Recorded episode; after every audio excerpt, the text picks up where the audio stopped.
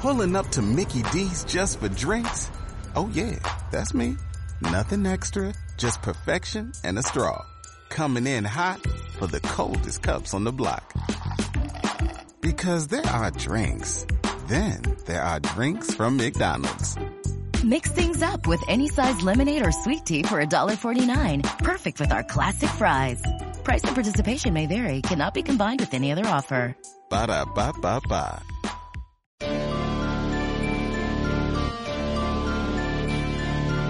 Are you searching for the best in online black radio?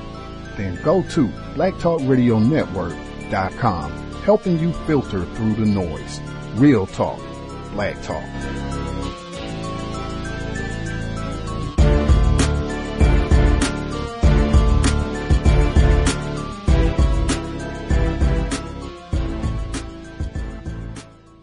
The internet is full of half truths and all out lies. We've all seen them, and many people on social media complaining about it.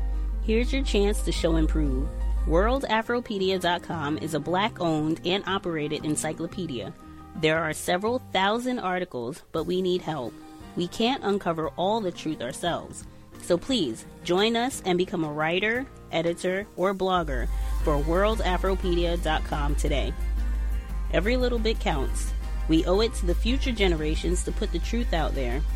Visit worldafropedia.com, the African centered encyclopedia, a global database of African knowledge for the purpose of bringing about global African wisdom and understanding. worldafropedia.com.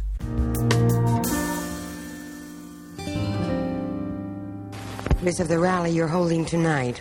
Are, is your party getting much support now?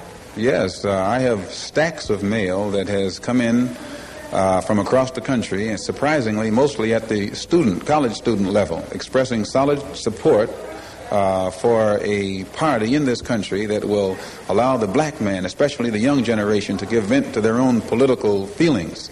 And uh, they've all expressed support and they've expressed a desire to become a part of all of our organizational efforts and our action programs. Is the mail coming from both Negro and white? Well, we have gotten mail from both black and white. Uh, the blacks can uh, the blacks can uh, both uh, help and join or participate to any in any way that they want.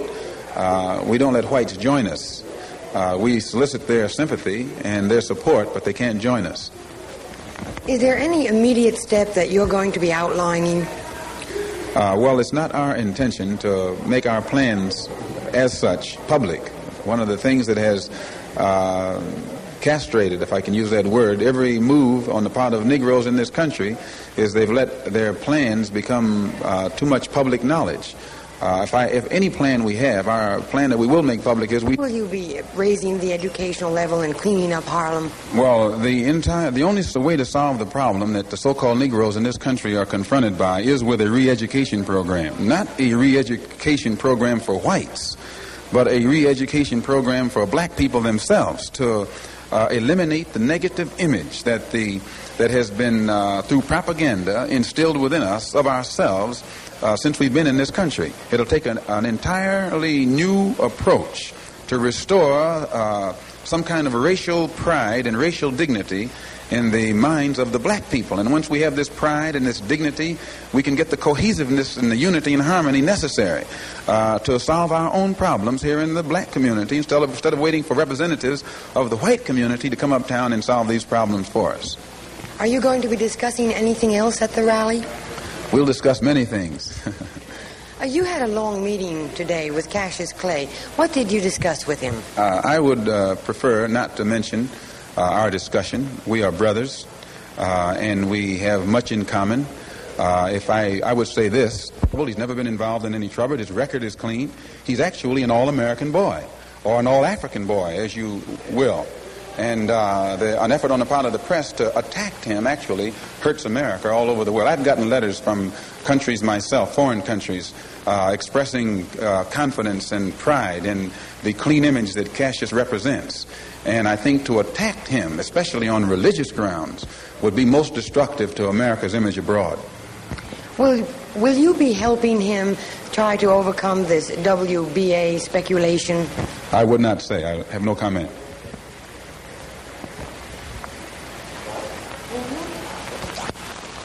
My advice always to Brother Cassius is that he never do anything that will in any way tarnish or take away from his image as the heavyweight champion of the world because I frankly believe that Cassius is in a better position than anyone else to restore the uh, uh, a, a, sense of uh, racial pride to not only our people in this country but all over the world.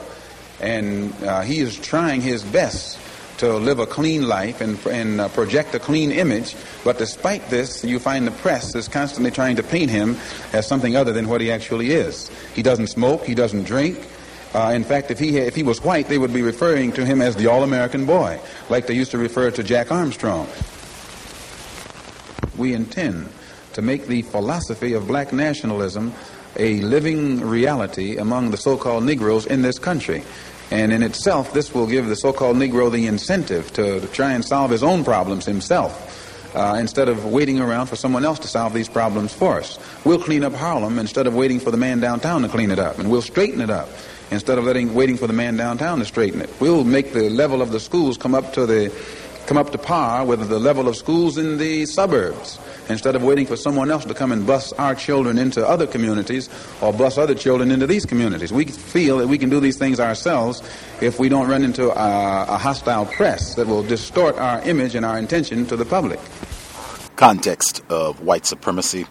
Gus T. Renegade in for another broadcast, hopefully to share constructive information on the system of white supremacy. Today's date, Friday, September 2nd, 2016. So I have been told this is our eighth study session on Johnny Smith and Randy Roberts, Blood Brothers, the fatal friendship between Muhammad Ali and Malcolm X. We are picking up chapter 15. We're kind of early in chapter 15. Uh, Muhammad Ali, he is making the transition from Cassius Clay to Muhammad Ali touring the continent. That's what we're picking up at early in chapter 15, the audio segment that you heard in this very same period as Cassius Clay transitions to Muhammad Ali, Minister Malcolm X transitioning out of the Nation of Islam. You heard the audio clip where he is explaining uh, his plan, his agenda for what he's going to do now that he's no longer affiliated with the nation, uh, and even some questions about his uh, relationship with Muhammad Ali. Without further ado, we will get started. Context of white supremacy this is Blood Brothers, the fatal friendship between Muhammad Ali and Malcolm X, audio segment number one. About a week before Ali arrived in Accra, another famous black American checked into the Ambassador Hotel, igniting rumors that the champ had already arrived. While Malcolm X waited to meet his hosts, he sat in the dining room overhearing conversations about the controversial ending to the previous evening's World Featherweight Championship match between Cuban Ultiminio Sugar Ramos and Ghanaian Floyd Robertson. Perhaps people confused Malcolm with Ali because the Ghana Boxing Authority had announced that the heavyweight champion would attend the match, bringing greater attention to the first title bout ever held in Accra. But Ali did not arrive in Ghana until a week after the fight. Malcolm had had no idea that boxing was so popular in Africa and the Middle East until about a month earlier, when he arrived in Cairo. In Egypt, he was mistaken time and again for Cassius Clay. Talking to Egyptians, he learned that theaters across the country had shown Ali's fight against Liston, and popular newspapers like Al Ahram had published pictures of them together in New York. Ali was so popular in the Muslim world, Malcolm wrote in his diary, that even the children know of him. When Ali defeated Liston and publicly embraced Islam, the young champion captured the imagination and the support of the entire dark world. Throughout his five-week tour of the Middle East and Africa, Malcolm recorded his thoughts in a diary. His journal revealed that he still considered Ali his brother, even though many assumed that once Ali sided with Elijah, his brotherhood with Malcolm was over. In his mind, they remained on good terms. On April 20th, he wrote that Muslims in Saudi Arabia had mistaken him for Cassius Clay. But when they learned that I am his friend, many questions were asked about him. Malcolm quickly recognized that Ali was the most famous Muslim American in the world. In Egypt and Saudi Arabia, where most people spoke Arabic, Locals' understanding of boxing and their recognition of Ali allowed Malcolm to communicate without speaking. Muslim men, women, and children smiled when he proudly pointed at a picture of himself with Ali. By sharing that picture and his stories about Ali, Malcolm gained friends and credibility among Muslims abroad. But Malcolm was not the same man that he was in the picture, smiling with his friend while he hid his fears about a life outside the Nation of Islam. By the time he reached Ghana, his thinking about race, religion, and politics had evolved. After making the pilgrimage to Mecca, he completed his break from Elijah Muhammad's brand of Islam. Years earlier, in 1959, he had traveled to Egypt and Saudi Arabia as Elijah's emissary. During that trip, he witnessed Orthodox Muslims of various races praying together and practicing rituals that conflicted with the messenger's teaching. Although Elijah taught his followers that Islam was the black man's religion and that whites were devils, Malcolm had seen for himself that members of the Ummah could belong to any nationality or race, as long as they performed the five pillars and observed other traditions. At that time, he had avoided making the pilgrimage to Mecca because his devotion to Elijah made him not want to go there ahead of him. For years, he suppressed the truth about Elijah's faith, denying the contradictions between the messenger's parochialism and the practices he encountered in Saudi Arabia. But when he completed the Hajj in 1964, he finally accepted that Elijah's orthodoxy was incompatible with the Quran.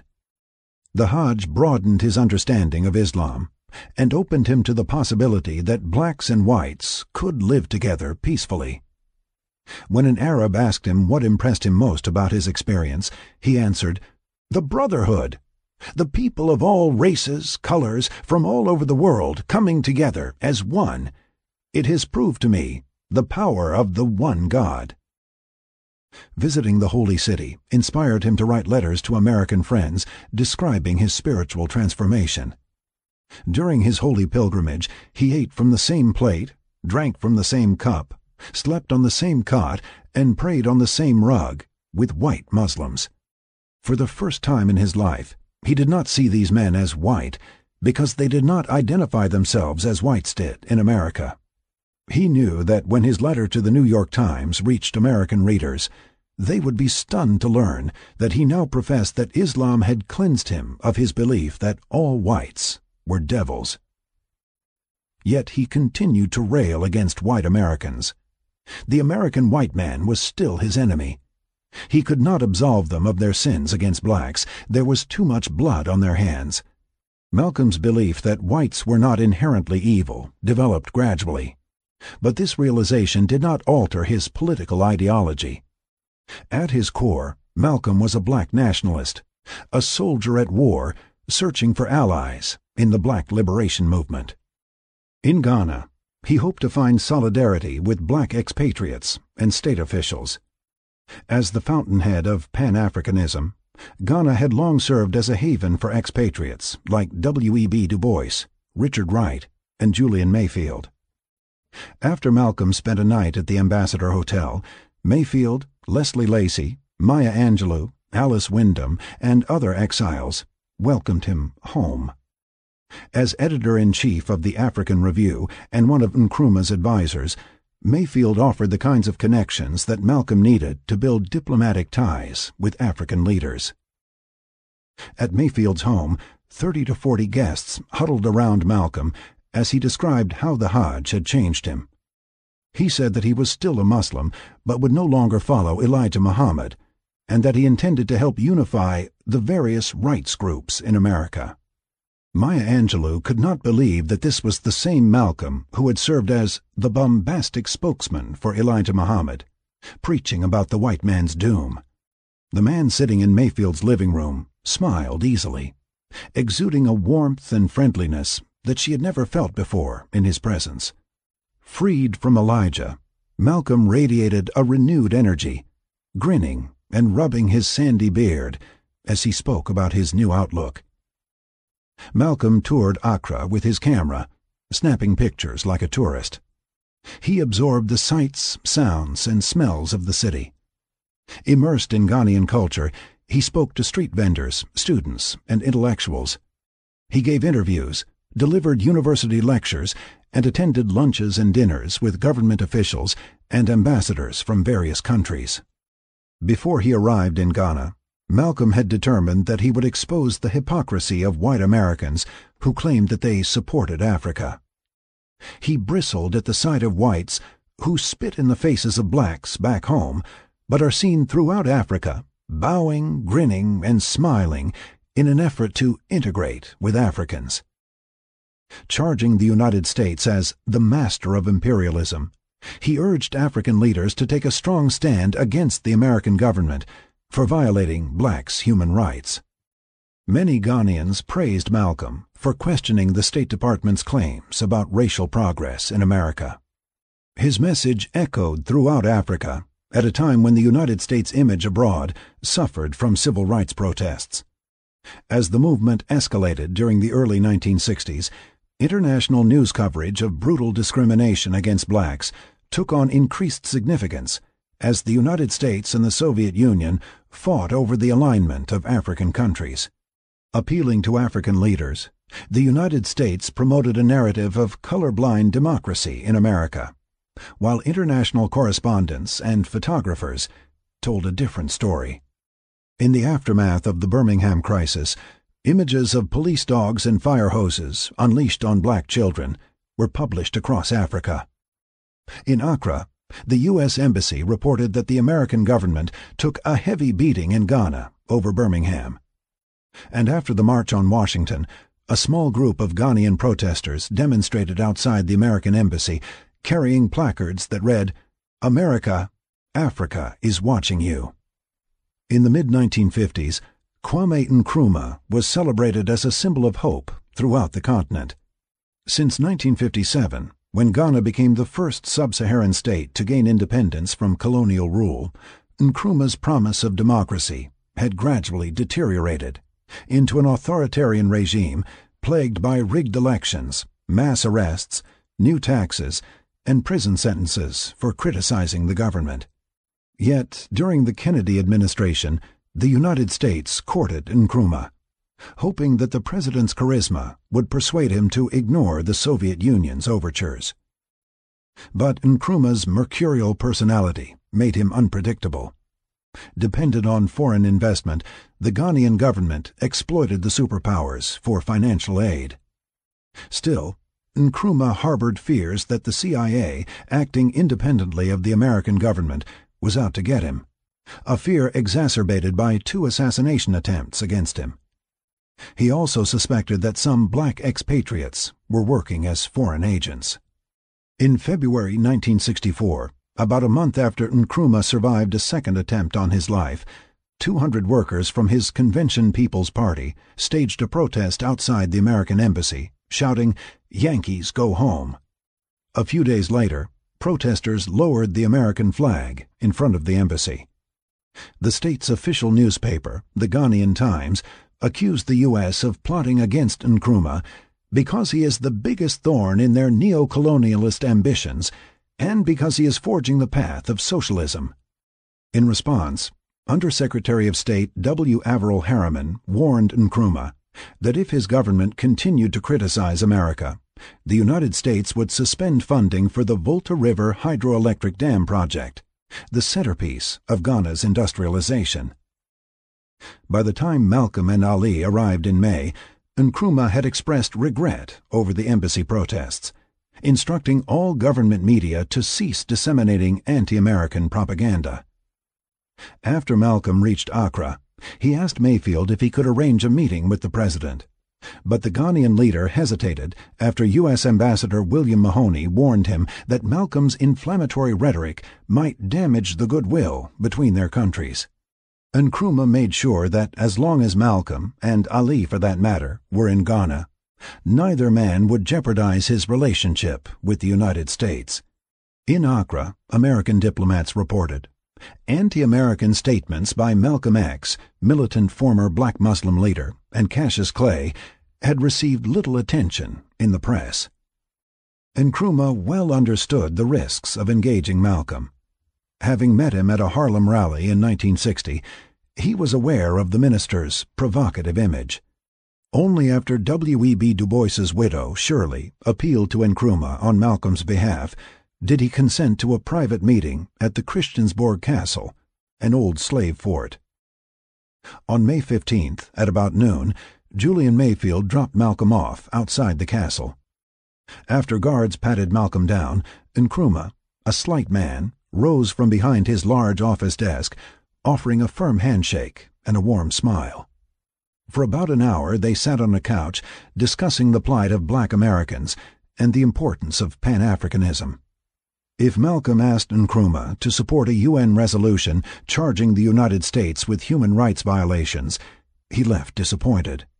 The Ghanaian leader may have sympathized with his cause, but politics prevented him from considering such a proposal. Initially, the State Department viewed Malcolm's journey abroad as a threat to American foreign policy. If he'd convinced just one African nation to charge the U.S. with human rights violations, he could have damaged America's international reputation. In the end, though, the State Department concluded that Malcolm lacked political leverage with the officials he met. He had nothing tangible to offer no bridges, no dams, no money. The fact that he did not receive an official endorsement from Nkrumah minimized his impact. All in all, American officials surmised, Malcolm X created less of a stir than the embassy feared. Yet Malcolm's experience in Ghana deepened his commitment to Pan-Africanism. Talking with Africans who expressed a sincere interest in the struggle of African Americans convinced him that they all shared a common struggle against racial oppression. He left Ghana inspired. If there was a single lesson that he learned, it was that our problems were their problems. We are all one people, Africans or of African descent. We are all blood brothers. Malcolm had packed his bags. Before flying back to New York, he planned four more days of traveling in Senegal, Morocco, and Algiers. On Sunday morning, May 17th, Maya Angelou, Alice Windom, and Julian Mayfield met him in front of the Ambassador Hotel. They were all laughing and talking about their time together when suddenly they heard loud American voices. One voice sounded especially familiar to Malcolm. He turned around and saw the handsome face of Muhammad Ali. The next moment froze, Angelou recalled, as if caught on daguerreotype, and the next minutes moved as a slow montage. Malcolm brightened at the sight of him. Brother Muhammad! Brother Muhammad! he shouted with a crooked smile, uncertain how Ali would react with everyone watching. At that instant, Ali had to make a split-second decision. He knew that he could not publicly embrace Malcolm, not as long as Herbert stood next to him, not as long as he had professed his loyalty to Elijah. Malcolm had betrayed the messenger and the entire nation, and no true Muslim could maintain a friendship with him. Ali paused in the middle of his conversation, looking quizzically at Malcolm, who appeared almost unrecognizable, sporting a reddish goatee, white robe, and sandals. At first, Ali said nothing. He just kept walking, slowly moving away from his friend, leaving him behind like an old suitcase, heavy baggage he no longer wished to carry. When he and his entourage reached a row of parked cars, Malcolm rushed up to him, hoping to flag him down before he drove away. Brother Muhammad! Brother Muhammad! Finally, Ali stopped and faced Malcolm. Brother, I still love you, and you are still the greatest, Malcolm said. Glaring, Ali shook his head. You left the Honorable Elijah Muhammad, he said, his voice as cold as his eyes. That was the wrong thing to do, Brother Malcolm. Malcolm wanted to explain that he did not leave Elijah, he was forced out of the nation. But there was no time to explain, no way to make Ali understand that he never intended to hurt him or Elijah. Ali abruptly marched away, leaving him puzzled and wounded. Malcolm had never expected his friend to treat him so harshly, not after he had shown him how much he cared for him, standing by his side in Miami when the whole world was against him, when Elijah refused to publicly claim him as one of his own. Malcolm did not have the words to convince Ali that they could remain friends. All he could do was sadly watch him walk out of his life. Visibly shaken, Malcolm rejoined his friends, walking with his head down, his shoulders slumped. I've lost a lot. A lot, he repeated. Almost too much. Then, saying nothing else, he crammed his long legs into the front passenger seat of Maya's tiny Fiat, the heavy mood destined to stay. Ali's encounter with Malcolm convinced him that everything he had heard about his old friend was true. Malcolm had gone mad, the black Muslim said, and now Ali had no doubt that they were right. Man, did you get a look at him? he asked Herbert. Dressed in that funny white robe and wearing a beard and walking with that cane that looked like a prophet's stick? Man, he's gone. He's gone so far out, he's out completely. Ali did not understand that Malcolm, like other penitents who had completed the Hajj, wore traditional Muslim attire. Doesn't that just go to show, Herbert, that Elijah is the most powerful? Nobody listens to that Malcolm any more. If Ali hardly recognized him, Malcolm perceived that Ali had changed too. He could see that the boxer was no longer the sweet, affable young man who had once bounced Malcolm's daughters on his knee. This man, Muhammad Ali was Elijah's loyal subject, wearing a new mask, playing the part of the serious, vindictive black Muslim. When Ali cut Malcolm out of his life, he revealed a new side of himself that the public had not yet seen, an angrier, crueler side that would develop more and more in the coming years.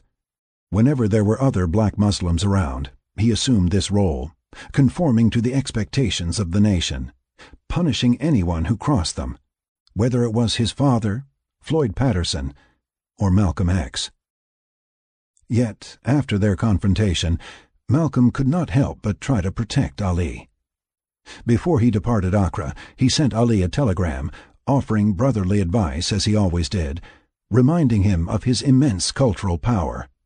Because a billion of our people in Africa, Arabia, and Asia love you blindly, you must now be forever aware of your tremendous responsibilities to them. You must never say or do anything that will permit your enemies to distort the beautiful image you have here among our people. When he made a vague reference to Ali's enemies, he was really referring to his own adversaries in the Nation of Islam, those who would exploit Ali, use him up, and discard him when he was no longer valuable, just as they did to Malcolm. Ali moved on, as if he had never seen Malcolm. He performed his usual shtick, making outrageous pronouncements and entertaining strangers. When a local man asked him why he was going to visit Egypt, he answered that he intended to find his future wife there. Actually, he was going to get four wives and bring them back home, where he would build a castle. One of his wives, Abigail, would feed him grapes. Another wife, Susie, would rub olive oil all over his beautiful muscles, while Cecilia shined his shoes. He was not sure what his fourth wife, Peaches, would do. Perhaps she would entertain him, singing or dancing. It was all part of his fantasy of being worshipped, being loved, being king of the world. Mesmerized by the crowds of ordinary men and women who followed him at every stop, Ali fell in love with Africa. He toured Ghana like a politician courting voters. Whenever he met government authorities, state boxing officials, or casual fans, he made sure that he won them over with his charm, endlessly praising Ghana, hugging women, and kissing babies. He claimed that he wanted to build a home and a gym in Accra so that he could train among his people. Until I came to Ghana, I never realized that I was so popular and loved by Africans, my people, he said. I am so overwhelmed and fascinated, and I feel it is my obligation to arrange for my next championship fight to be staged in Accra. This was one of many empty promises he uttered during his visit. He never intended to defend his title in Ghana, let alone move there. In fact, he would not return to Africa until a decade later. Soon, Kwame Nkrumah invited Ali to Ghana's presidential palace. Draped in a striped orange and blue kente cloth, Ali towered over the tiny president as they toured the Flagstaff House. Nkrumah, dressed in his signature khaki pants and open-necked shirt, a modern look befitting a man who aspired to lead Africa into the modern age, presented Ali with his two books, both promoting African nationalism. They visited for a short time, just long enough for the state's photographers to snap pictures for the next day's newspapers. Ali told reporters that he was honored to meet Nkrumah, which translated into the headline, Muhammad Ali meets his hero. The press exaggerated his reverence for Nkrumah, a propaganda ploy advancing the Ghanaian leader's agenda. Just as he did for Elijah Muhammad, Ali followed Nkrumah's party line. When they met, he said, I humbled myself before him, a thing I rarely do, because I saw in him a dedicated man who is anxious to free Africa and bring about unity. On May 18th, the same day he visited Nkrumah, Ali met with Ambassador William Mahoney at the U.S. Embassy. Less than four months after protesters demonstrated outside the embassy, the State Department feared that Ali might inflame anti-American rhetoric. Consequently, the United States Information Agency, the government's foreign affairs propaganda machine, did not publicize his tour. Even before his meeting with Mahoney, Ali understood the political implications of his trip. Many Negro celebrities, he said, take State Department goodwill tours of Africa or Asia, but few have received the personal congratulations and invitations from so many world leaders. Promoting black athletes as symbols of American democracy, the State Department figured that famous stars like Rafer Johnson, Bill Russell, and Floyd Patterson could counter anti-American views among Africans. Yet Ali rejected the role of the State Department's goodwill ambassador. As an independent guest of the Ghanaian government, he assumed no responsibility for the embassy's agenda. During a press conference, he criticized the NAACP and derided the Civil Rights Act as a deceptive attempt to convince blacks that integration would work. The law, he charged, won't change the hearts of the slave masters. And like the counterfeit money it is, if the Negroes tried to spend it, they would be arrested. Four years before, as an Olympic champion in Rome, he had defended America. Now, he abandoned the government's official line. Emerging as a potent international symbol of anti-American defiance, he described America as a violent country where blacks who demanded freedom were getting killed and children were being bombed in churches. History showed, he said, that whites and blacks could not get along because the so-called master doesn't want his slave to be his equal. This is America. On Friday, May 22nd, Ali flew by private plane to Kumasi, Ghana's Garden City, where more than 5,000 people greeted him. Rivaling his welcome in Accra, locals filled the streets as his caravan meandered downtown, paralyzing traffic. Sitting atop a convertible, Ali, perspiring beneath his white shirt and loosened dark tie, led the crowd in his usual call and response routine. Shopkeepers, clerks, and merchants left their jobs just to see the famous American champion. Teenagers climbed trees, scrambling for a better view, while others rode bicycles alongside his car. For them, Ali was a symbol of black pride. By returning to Africa, a Daily Graphic columnist wrote, he has fulfilled a long cherished mission which the other great Afro American champions left unaccomplished. Ali, another writer explained, is a real specimen of the African. He thinks anything the white man can do, the African can do better. At Kumasi Sports Stadium, thousands of fans watched him spar with his brother, raising money for the Kwame Nkrumah Trust Fund, a charitable organization. Throwing very few punches against Rahman, he mostly stalked his brother around the ring and chased the referee. Near the end of the match, he feigned grogginess, then fell to the canvas, stunning the crowd. Bouncing back to his feet, the crowd roared with applause. Assuring his fans, he said, If we had been really fighting, I would have won in one. After spending three weeks in Ghana, on June 1st, Ali traveled to Lagos, Nigeria. For hours, a few thousand fans waited at the Lagos International Airport, holding signs that read, Welcome back home, Muhammad Ali, King of the World. Reporters, photographers, and government officials greeted the champ while fans shouted his name, convincing him that he really was the most popular man in the world. A crowd swarmed his car, pressing against it as they reached out to touch him. They love me! They love me! He kept repeating.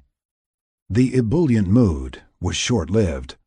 Many local newsmen disapproved of his egotism, listening to him deride Joe Louis and Floyd Patterson for not being true world champions willing to travel everywhere, like me. Making matters worse, Ali angered his hosts from the National Sports Council when he informed them that he could not stay more than three days. The council had expected him to visit for a week and perform two boxing exhibitions, just as he had in Ghana. Stunned by Ali's sudden change of plans, the officials could not understand why he had reneged on their agreement.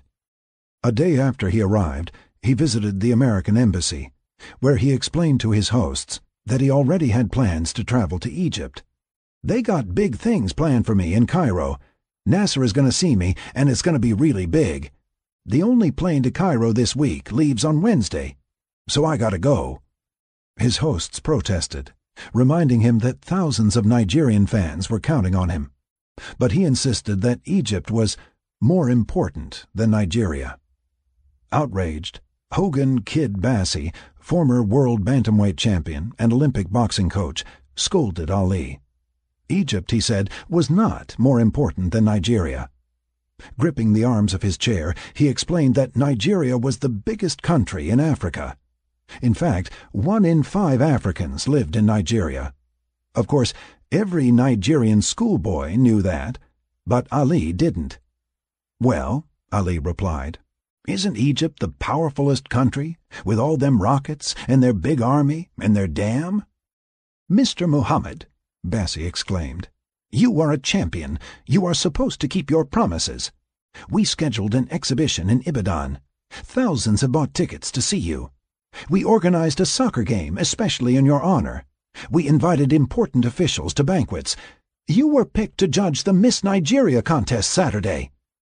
His voice rising, Bassie fumed. If you leave us now, you'll mess everything up. At that point, Bassie and Ali were no longer just talking, now they were sparring with words, and Ali was determined to prove that he was the better fighter. Now look, he said, pointing his finger at Bassie, I don't appreciate anybody telling me to do this or do that. Nobody tells me what to do or when to do it but me. Herbert Muhammad tried to calm everyone down. Ali stood up and shook hands with his hosts, but the tension remained. Afterward, they packed into cars so that Ali would not be late for a radio interview. But along the way he ordered the driver to stop the car so that he could buy a record player. Infuriated, Bassie vented, That clown! He wants to go shopping? He calls himself a champion? Critics lambasted his treatment of Nigeria as a disgrace. Boston Globe columnist Bud Collins suggested that Ali's diplomatic blunder might damage America's reputation in Africa. Ali had insulted Sonny Liston and got away with it, so why should 36 million Nigerians concern him?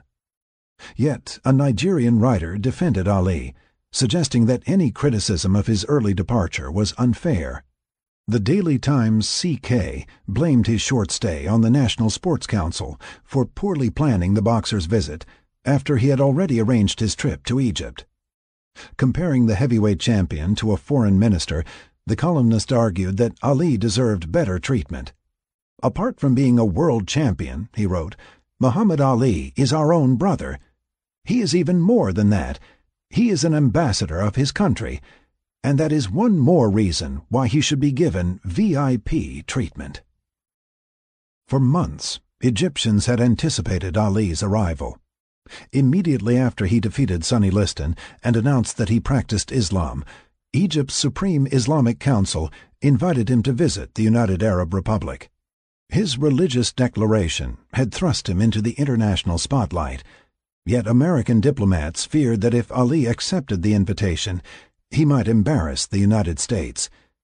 Equally troubling to officials, the Arab press made no distinction between Orthodox Muslims and the black Muslims, giving Ali and the NOI undeserved credit and status throughout the Middle East. In advance of his visit, the State Department attempted to diminish Ali's appeal by planting articles in newspapers and magazines that exposed the true nature of black Muslims, making it clear that the sect was not genuinely Islamic. On June 3rd, Ali finally reached Cairo International Airport, where an eager crowd nearly crushed him as he made his way through a terminal. Scores of policemen, soldiers, and ex-boxers struggled against the people enveloping the champ. Looking at the crowd of nearly 2,000 people and placards reading, Victory to Islam, Ali realized that these people loved him not only for his boxing talents, but also because he was a Muslim. I'm fighting for Allah, he declared. I'm proud to be a Muslim and among you. I feel at home. In Cairo, Ali showed far greater respect for his hosts than he had in Nigeria. Elijah Muhammad had taught him that the Asiatic black man had descended from the rich Nile Valley region and that ancient Egypt was once the most powerful black nation in history. Perceiving Egyptian superiority, Ali viewed his surroundings as evidence that he had reached the most advanced Muslim country in the world. From his balcony at the Nile Hilton, a gleaming 12-story white slab, replete with modern amenities and air conditioning, a panoramic historic vista met his gaze.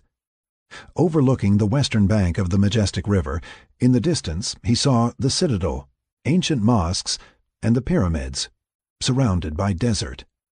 Looking eastward, he glimpsed Tahrir Square, Cairo's commercial district. In his reverence for Egyptian history and culture, he adopted a more dignified countenance, befitting a distinguished Muslim. Studying his performance, Charles Howard observed, Muhammad Ali is not only a boxer, he's an actor. During his 20-day tour of Egypt, Ali met the Supreme Islamic Council, watched a boxing tournament at an athletic club, visited monuments, museums, and the Aswan Dam, and performed a few boxing exhibitions. Outside Cairo, near the pyramids of Giza, he straddled a stubborn camel, tightly pulling the reins when the ornery bull bucked. He confidently waved off the camel's owner and steadily gained control.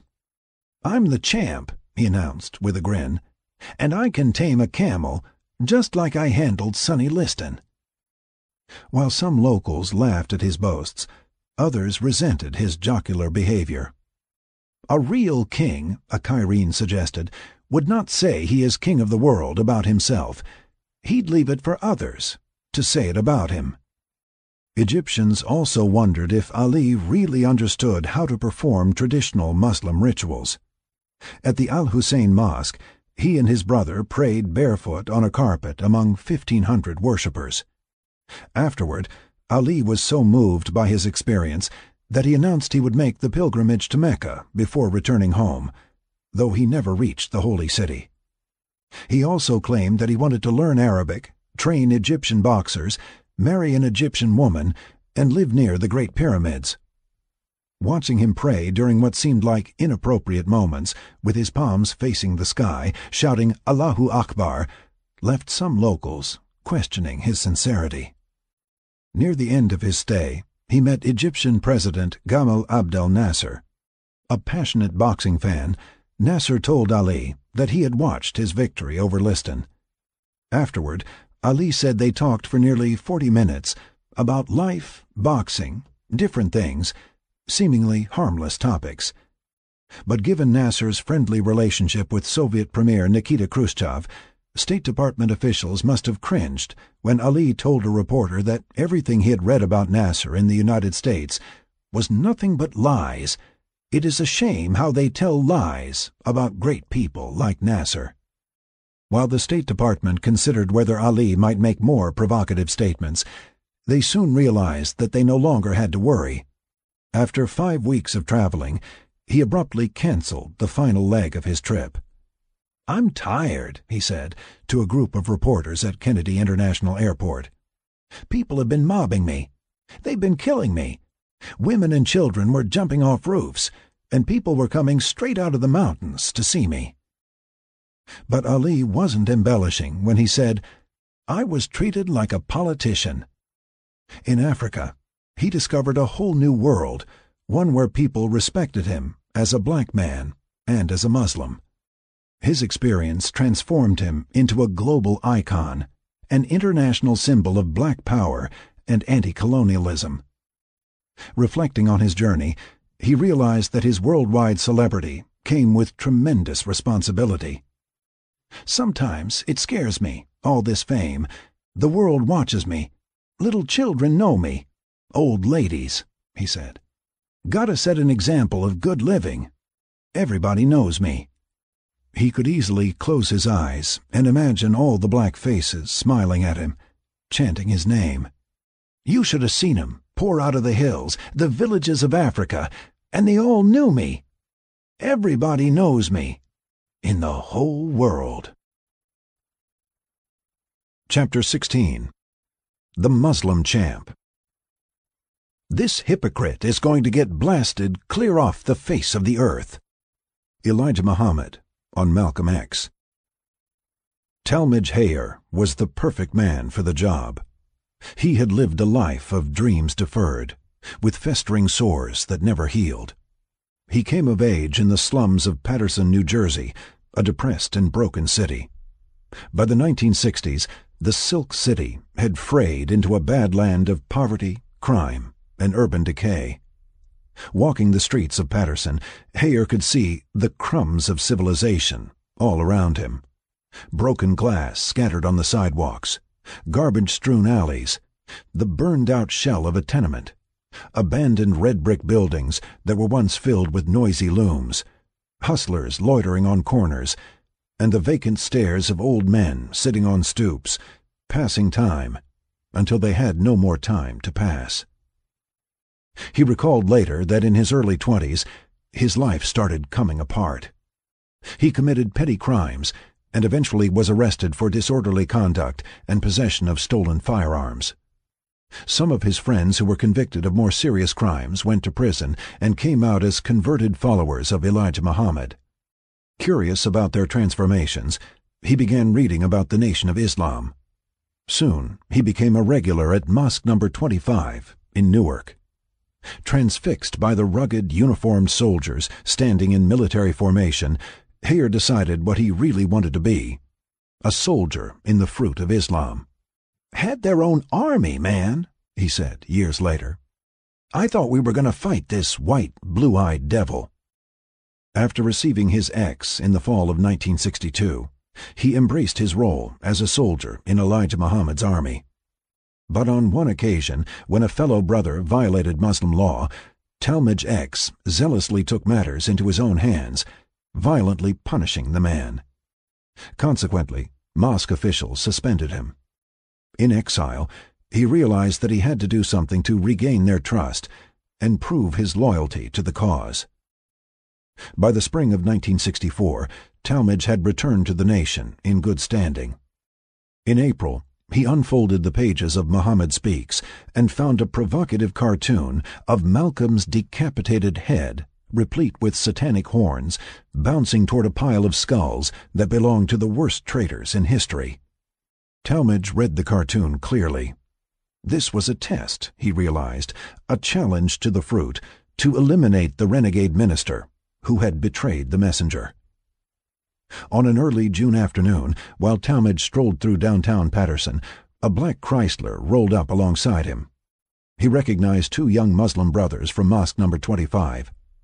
After Ben X and Leon X opened a back door, Talmadge got in. The men began talking about how Malcolm had slandered the messenger. Cautiously, they probed Talmadge for his attitudes about Malcolm and Muhammad. Talmadge told the men that Malcolm must be silenced. Nodding with approval, Ben and Leon had no doubt that he was committed to retaliation. When they mentioned killing Malcolm, Talmadge listened intently, assuming that Ben, an assistant secretary, was acting on orders from Minister James Shabazz. A good soldier, he acknowledged, followed orders, and he had a duty to carry out the mission. Soon they began meeting at Ben's home, plotting Malcolm's death. According to Talmadge, Ben recruited two other men that he knew as Wilbur X and William X.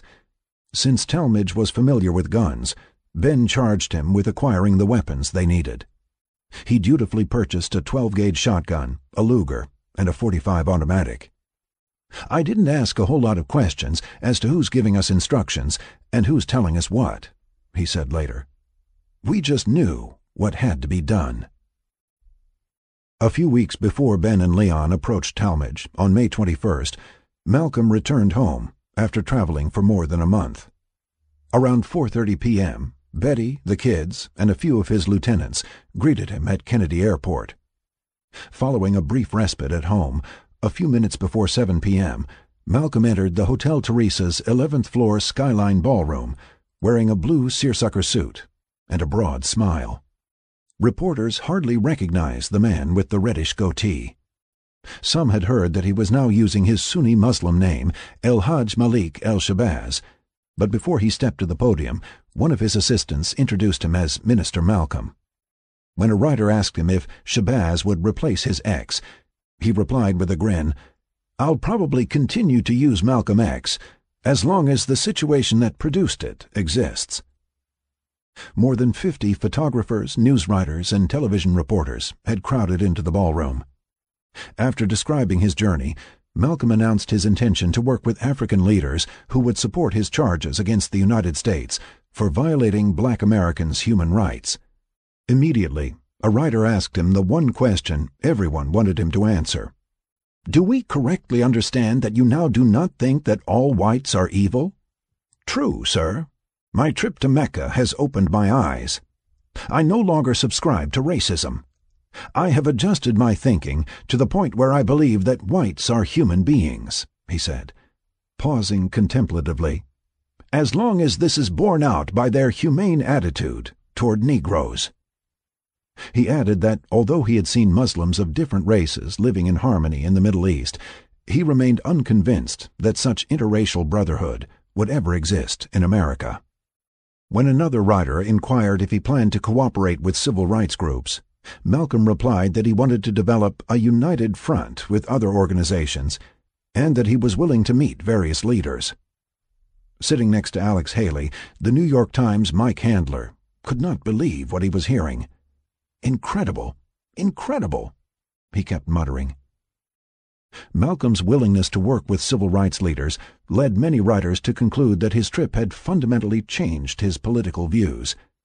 Some of his own followers, hearing him concede that he no longer considered all whites to be devils, began wondering if the minister sporting a reddish beard was an impostor. In private meetings, a few men challenged him, and sometimes the disagreements became physical.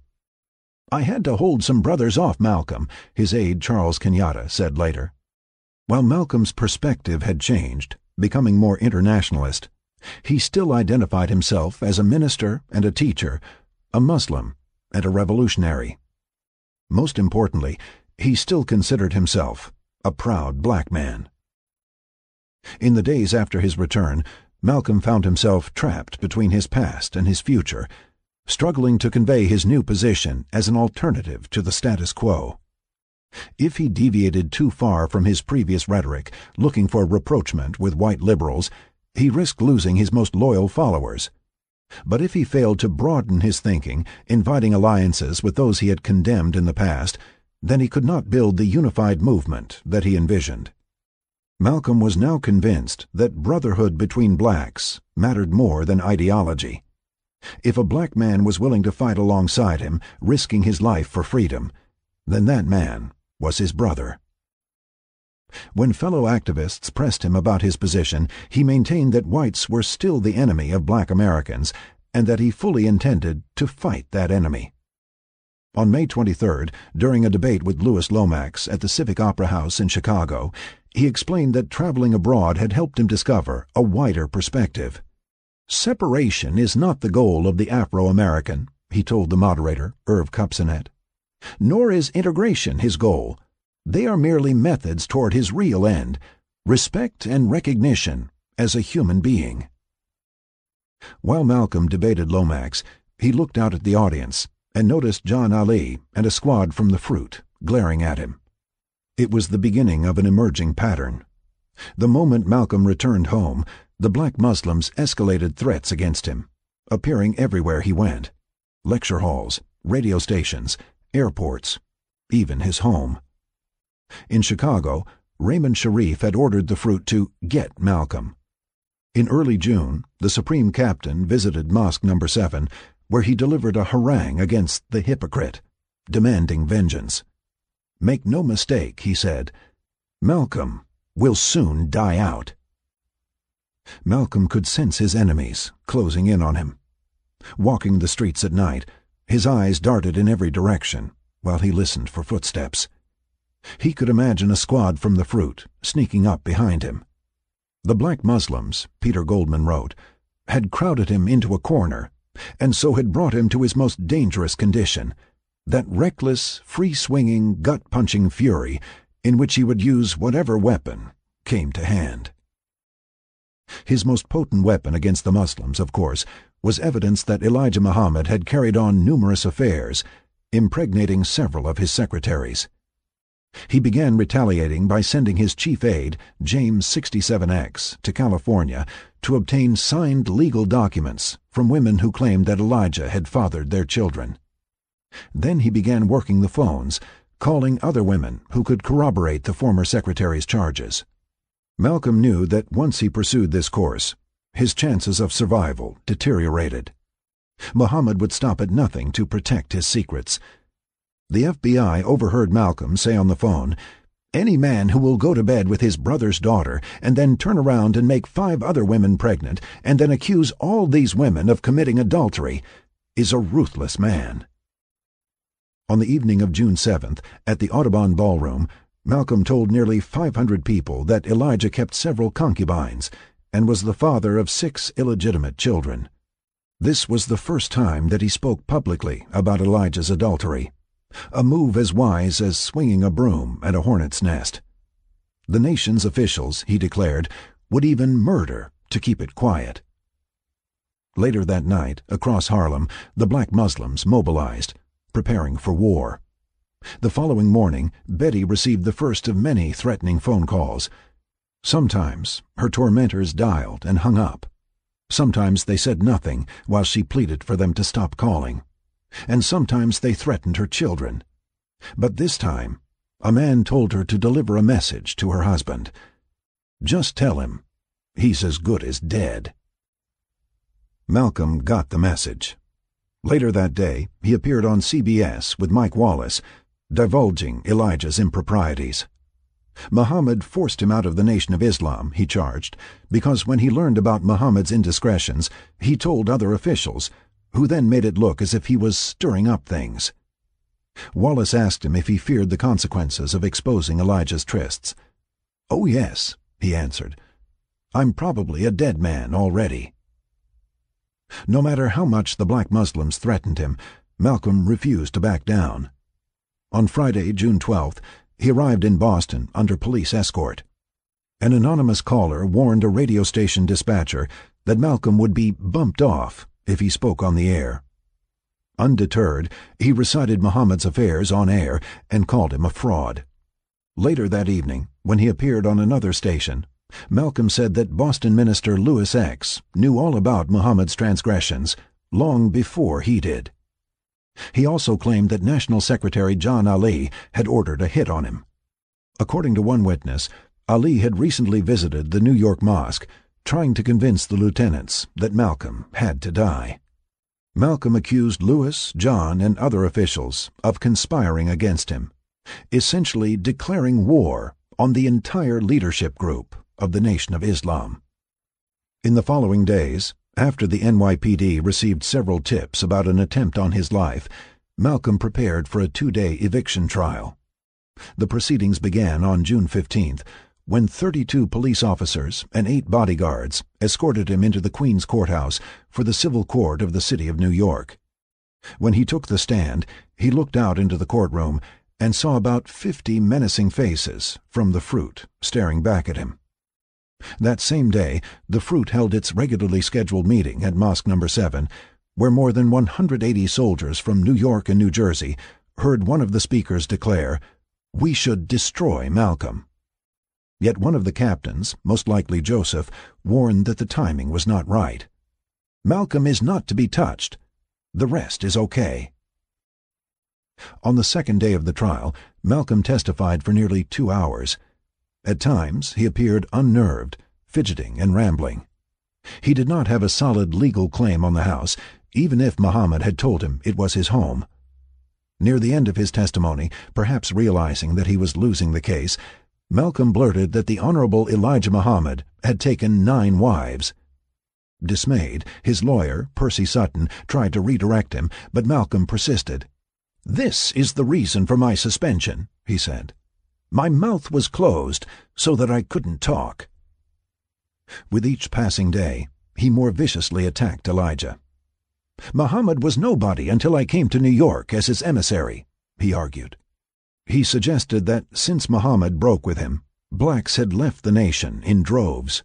Muhammad was so furious about the rising number of apostates that he planned to speak at a New York rally on June 28th. The truth, Malcolm suggested, was that Mosque Number 7 no longer made the same kind of money it did when he was the minister there.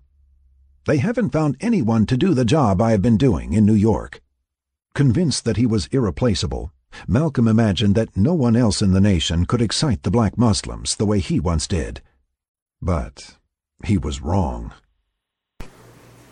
Context of white supremacy. That is where we'll pick up for the second audio segment. Uh, we are still in chapter 16. Chapter 16, about mm, halfway into chapter 16 Blood Brothers. If you have uh, commentary you would like to share, uh, again, we will finish this book next Friday. So this is our second to last segment. So be thinking of major themes uh, that you'll take away from the text, uh, patterns uh, that we've observed in the writing, kind of final assessments. Be uh, getting that together as we get ready to wrap things up next Friday.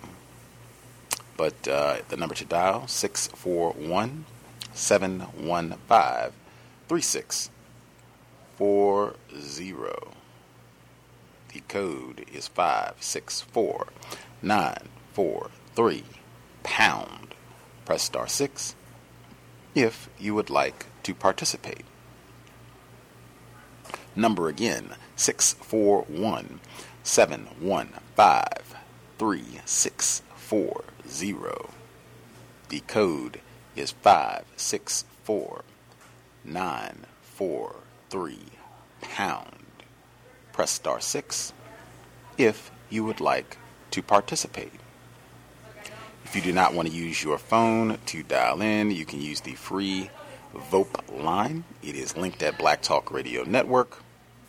If you need the address, it is tiny, T I N Y dot cc forward slash one race.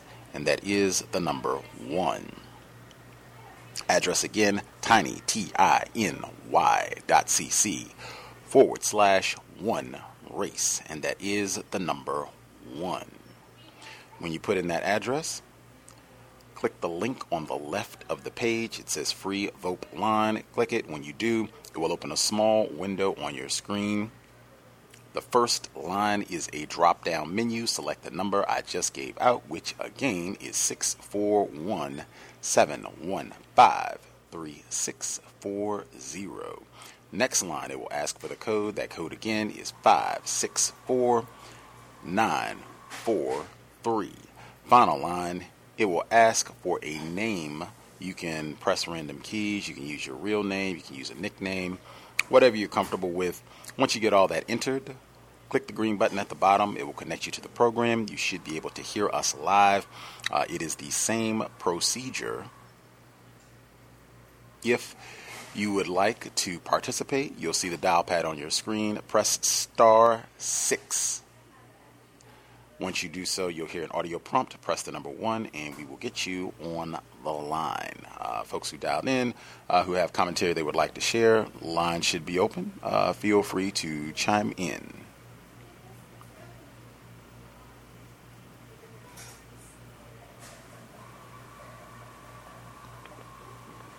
Yes, may I be heard? Yes, sir. Greetings, Gus. Greetings to all the callers and listeners. Uh, Dimly Four here. Um, I'll start with my commentary. Um, and actually, uh, it looks like the authors of the book are cle- they're cleverly painting, you know, this picture um, that will leave no doubt in the reader's mind that um, the Nation of Islam was out to get Malcolm X, when in reality, when they went to Africa, uh, the State Department was already interfering uh, with their travel, knew about it, and uh, in one part on page 249, uh, I guess the uh, the president of Ghana, you know, Kwame Nkrumah, uh, the State Department was worried about his unpredictable personality and that um, Ghana's dependence on foreign investments. And the book was saying the Ghanaian government exploited the superpowers for financial aid.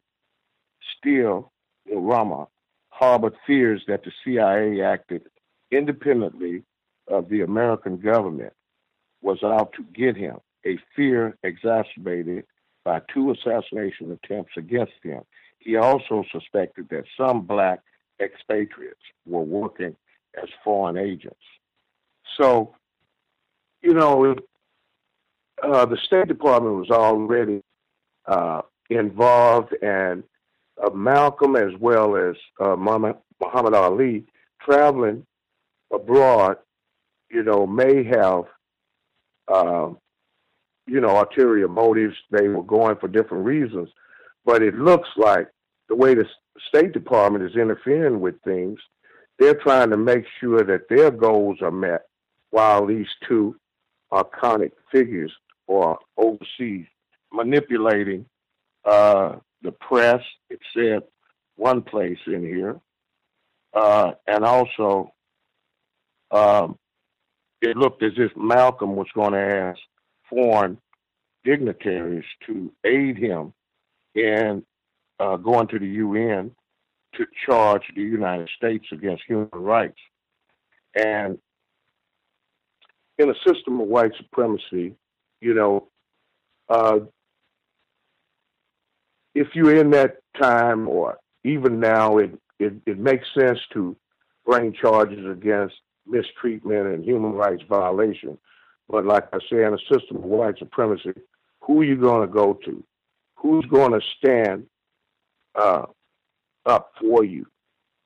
It's uh, you know, it's almost uh, futile because uh, if he's dependent on aid from uh, these the United States, these superpowers, then how you know can someone expect him to go against them and then uh, actually lose that aid? And then uh, it sounds like they're on. To me, I may be wrong, but it sounds like that Malcolm X and Muhammad Ali were uh, able to uh, get the image out there that they wanted the press to print and to uh, talk about. But they, I'm sure they were aware of the State Department also trying to uh, screw things up and then create a bigger split between Malcolm X and the uh, Nation of Islam. And I like to talk about one other thing on 257 when the uh, when Egypt well when he slighted Nigeria you know, it.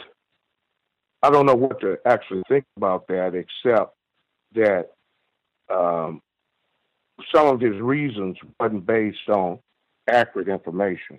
But he made it to Egypt, and the Supreme Islamic Council invited him to visit the U.S.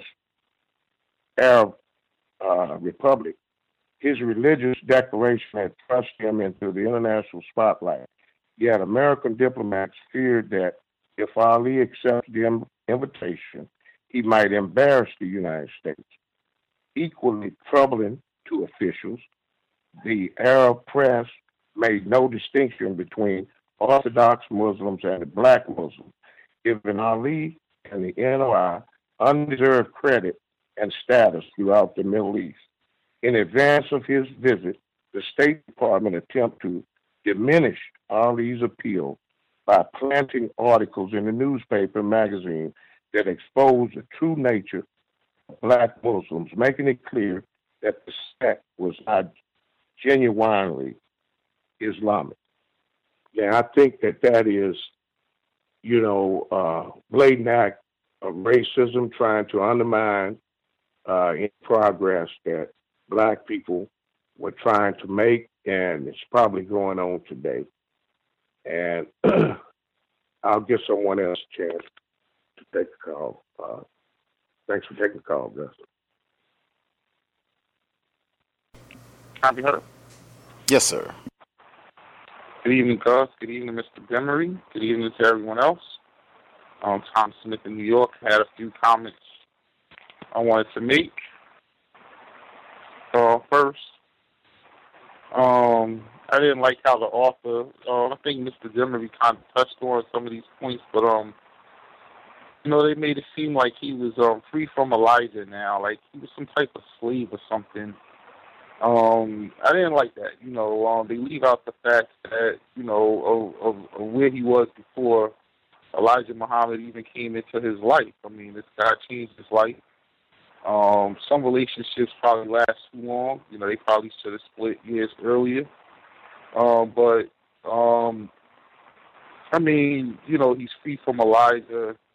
Uh, I didn't like that. Um, I didn't like um, how they said that Ghana was exploiting the Western powers, and I'm like, how did it, who else but a white author would write that an African country is exploiting a Western country? That's just I know that had to be his own words. I mean, because that just made most. That just was like so illogical. You know, it was just oxymoron just popped in my head. Like that. That just doesn't sound right. Um, you know, um, he said, and um, he crushed his father. Like um, he was say he's trying to make the point that he was pushing people out of his life. I guess, and I don't even call him um crushing his father doing anything really that bad to his father. Maybe I'm wrong, but I don't remember reading um that part or hearing that part read. Um, they want to make him into an ambassador, a statesman, um, someone that represents the United States well. And I'm like, are you serious? Like this is the 1960s. Like uh, you, you guys are hosing people down in the street, and you expect someone to go over there and I guess what they said people did in the past was they would go over there and talk about how good they have it in the United States and portray this image. And I'm glad they went over there and they did exactly what they did. Um, I wouldn't be surprised because these people are so, like you said, are so watched. I mean, these the FBI, like uh, Mr. Demery was saying, the CIA, the State Department. Um, they're all up in them. I mean, I wouldn't be surprised if um, Muhammad Ali did it, cut his trip short because somebody told him, maybe you better cut your trip short, you know. And he probably said, man, I'm getting out of here before. Because, I mean, these guys are meeting with leaders. Uh, I mean, they had a, a lot of influence. Um, even though the people that they're meeting with really didn't have a lot of power, they were placed there by the United States to start with. Uh, they did a, a very a very good description of um, Paterson, New Jersey. In there, um, it looked exactly the day like it's described in the book.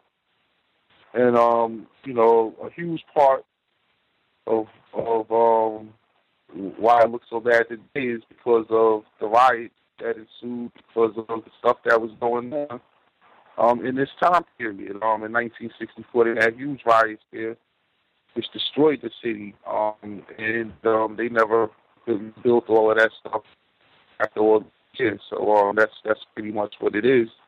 Um, and I, uh, I just I'll mute my line for now, and I'll let other people talk. Um, thank you. Can I be heard? Yes, sir. Uh, greetings to you, Gus. Uh, greetings to Mr. Demery and to Thomas and the other callers and listeners. Um, brilliant, uh, brilliant observations, both of you. Um, man, the racism truly abounds in this entire section. I could almost read the whole section and just go through it. Um, I'm going to just uh, pick some things, but just to uh, start, I'll start on. Uh, I'll start with what Mr. Demery talked about in regards to um, where he talked about was on page 249, where uh, they they said, uh, but Nkrumah's material personality made him unpredictable. Dependent on foreign investment, the Ghanaian government exploited super, superpowers for financial aid. Still, Nkrumah harbored fears that the CIA, acting independently of the American government, was out to get him. A fear exacerbated by two assassination attempts against him. He also suspected that some black expatriates were working as foreign agents. Um, I have uh, immense respect for uh, Kwame Nkrumah. Um, funny, my father actually took his first name when he uh, got uh, changed his name to an African name. He got his name Kwame from uh, Kwame Nkrumah, and I know someone very well personally. He's practically family who's from Ghana, and he was actually the first and only child in his family of ten children um, to go to school due to the nationalized education program that uh, Kwame Nkrumah had instated. He was also extremely good friends with a close confidant and cabinet member of uh, Kwame Nkrumah's as well. So he got, had access to quite a bit of inside information to what was happening during this time frame. And if we could imagine that Kwame Nkrumah was under, I remember, I believe it was uh, W.E.B. Du Bois who speak about double consciousness. And to me, um, what we're seeing in some of the descriptions here of, of Kwame Nkrumah is that double consciousness in the sense that the same people who have destroyed your country and subjugated you are the same people that you have to turn around and look to for assistance because um, it's like the, a replay of Haiti. You know, like um, once uh, they were able to kick the white people out of Haiti, then Haiti had to pay restitution to the slave master for liberating themselves. And essentially, this was something that took place as far as just the impoverished, the, the ability to impoverish uh, African countries after their so-called liberation was legendary. And um, my friend had told me uh, Yes, absolutely. Uh, the CIA was out there. Um, they were involved in, in these attempts on his life.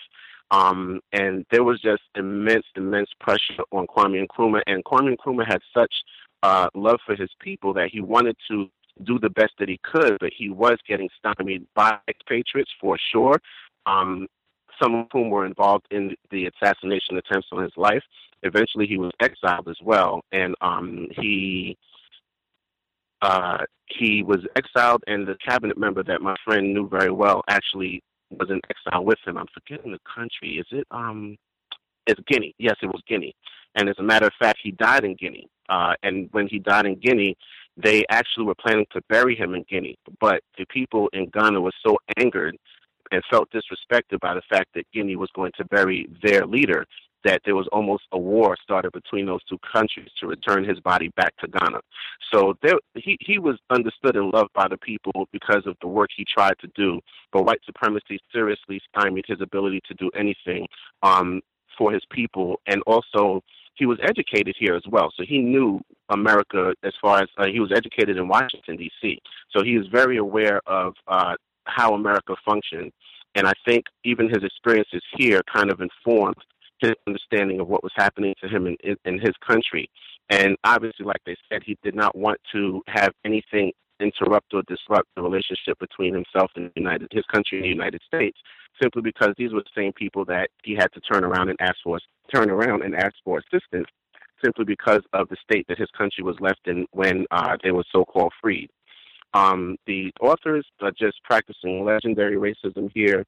Um, I think there was a section here on two two fifty where Oh, yes, says initially the State Department viewed Malcolm's journey abroad as a threat to American foreign policy. If he convinced just one African nation to charge the U.S. with human rights violations, he could have damaged America's international reputation. In the end, though, the State Department concluded that Malcolm lacked political leverage with the officials he met. He had nothing tangible to offer no bridges, no dams, no money. In fact, he did not receive an official endorsement from, from Nkrumah. I mean, excuse me, the fact that he did not receive an official endorsement from Nkrumah minimized his impact. All in all, American officials surmised Malcolm X created less of a stir than the embassy had feared. And to me, this is interesting because this is a, a nice example of how white people will kidnap you from where you where you are from, take you to another place that they intend to take you to, force you to be a slave, and then destroy where you come from so that even when you go back to what you considered home, it's no longer home. And that's essentially what it was. And, and Malcolm Malcolm was just as impoverished as the leaders that he was going to visit. So when you see um, that when they discuss the fact that he had nothing tangible to offer, no bridges, no dams, no money, essentially that is just the way white people have have made this system. They designed it so brilliantly that no matter what you do, there is nothing you can really offer, and it takes a lot of work um, and in a lot of ways it would have to be clandestine work to even develop anything that you would be able to utilize to to create some sort of um, uh, exchange of whatever type of currency or whatever type of goods and services. And, you know, they successfully enslaved the entire planet to the point where it's, it's hard to make any inroads. And then at the same time, everyone, including Malcolm and the African leaders, also have to turn to these same white people to get everything. And in all areas of people activity, their approval is is paramount to you being able to survive on any level whatsoever. So it's such a, a, a, uh, a, between a rock and a hard place scenario that um that it's just it's almost impossible to make any headway. Um, on the bottom of page 251, uh, he, they write, Ali po- paused in the middle of his conversation, looking quizzically at Malcolm, who appeared almost unrecognizable, sporting a reddish, reddish goatee, white robe, and sandals. At first, Ali said nothing. He just kept walking, slowly, moving away from his friend, leaving him behind like an old suitcase, heavy baggage he no longer wished to carry. When he and his entourage reached the row of parked cars, Malcolm rushed up to him, hoping to flag him down before he drove away. Brother Muhammad, Brother Muhammad. Uh, finally, Ali stopped and faced Malcolm. And I just find the fact that they would describe uh, Minister Malcolm X as an old suitcase, heavy baggage he no longer wished to carry. Like the disrespect is just is palpable in the way that they're um, describing, you know, our ancestors. And I just find it to be tasteless, t- tacky, tasteless, and disgusting. Um, on page 258, there's a brief section that states, in Cairo, Ali showed great favor, greater, excuse me, showed far greater respect for his host than he did in Nigeria. Elijah Muhammad had taught him that the Asiatic black man had descended from the rich Nile Valley region and that ancient Egypt was once the most powerful black nation in history. Perceiving Egyptian superior, superiority, Ali viewed his surroundings as evidence that he had reached the most advanced Muslim country in the world. And I remember Dr. Ben speaking about this many, many years ago, and it's something he repeated quite a bit because he was angered by the whole concept of the Asiatic black man, which was incorrect. Um, essentially, human beings were uh, developed in Africa, and that entire um, bit of misinformation is now has now been spread on a planetary level. And um, I think it was Mr. Demery who discussed the fact that um, Muhammad Ali was was basically in, a, in certain aspects speaking based on misinformation. And I think you guys always speak about this quite a bit, the, the fact of being accurate and, and really trying not to further confuse people.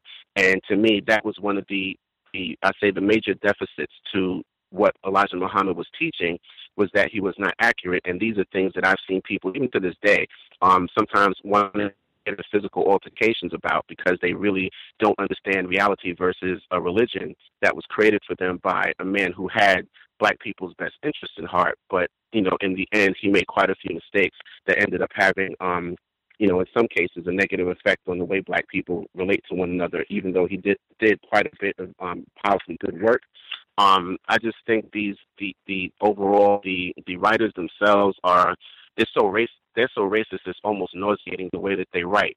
And I think um, here the other thing I wanted to touch on too before I um, uh, mute my line was uh, when they talk at the end about uh, when they, when they talk about Malcolm's trip to uh, to Mecca, they really they skirt over the fact that he was also they attempted the CIA attempted to poison him when he was also in um, in Egypt as well.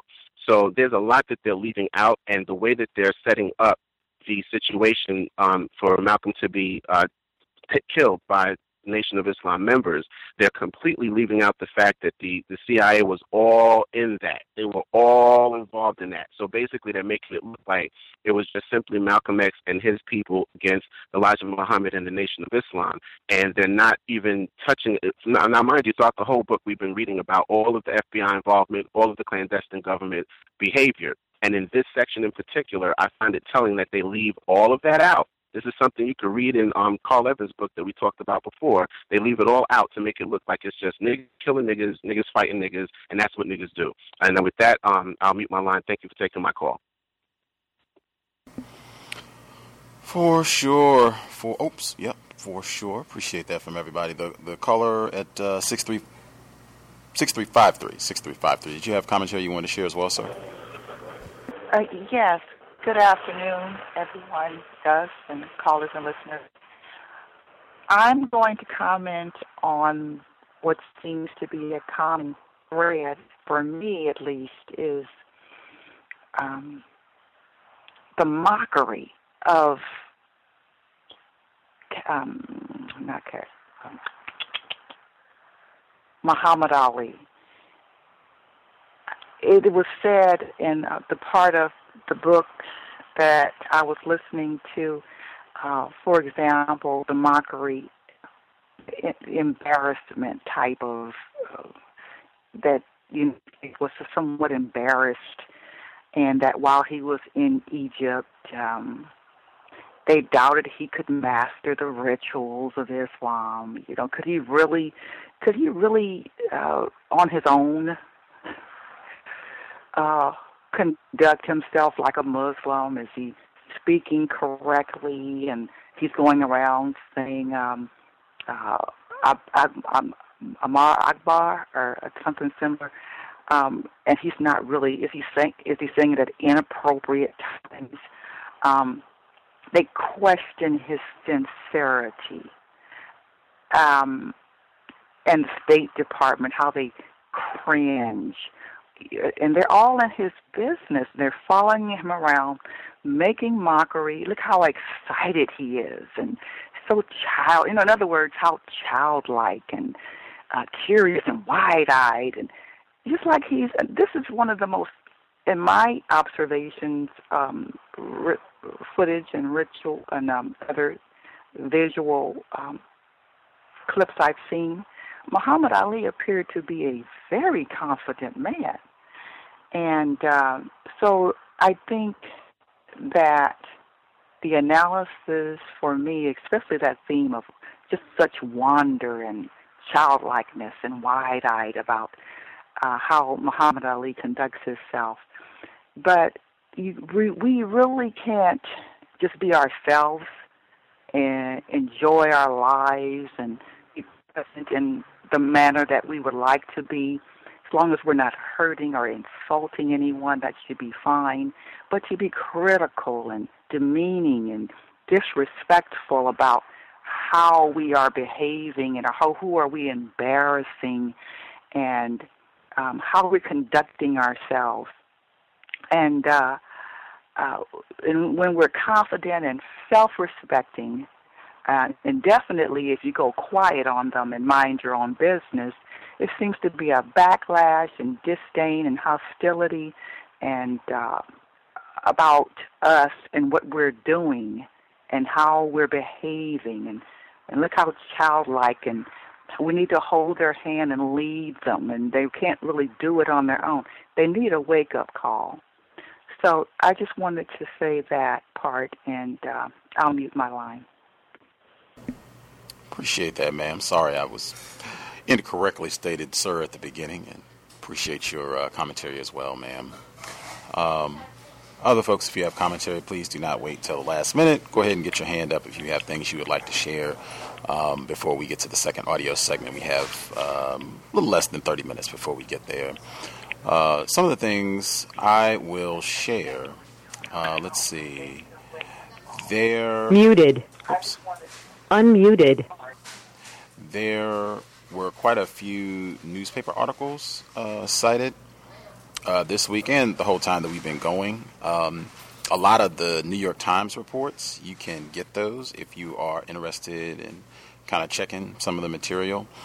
Uh, one of the reports, Clay makes Malcolm X friend, this, the title of a New York Times report. And again, uh, John Potash, he talks about this consistently in his uh, both of his books, particularly book number one, uh, The FBI's War, since that's a major theme in this book, FBI's War against Tupac Shakur and black leaders. Uh, Minister Malcolm's uh, assault by the FBI and intelligence agencies is a, a big part of that book as well.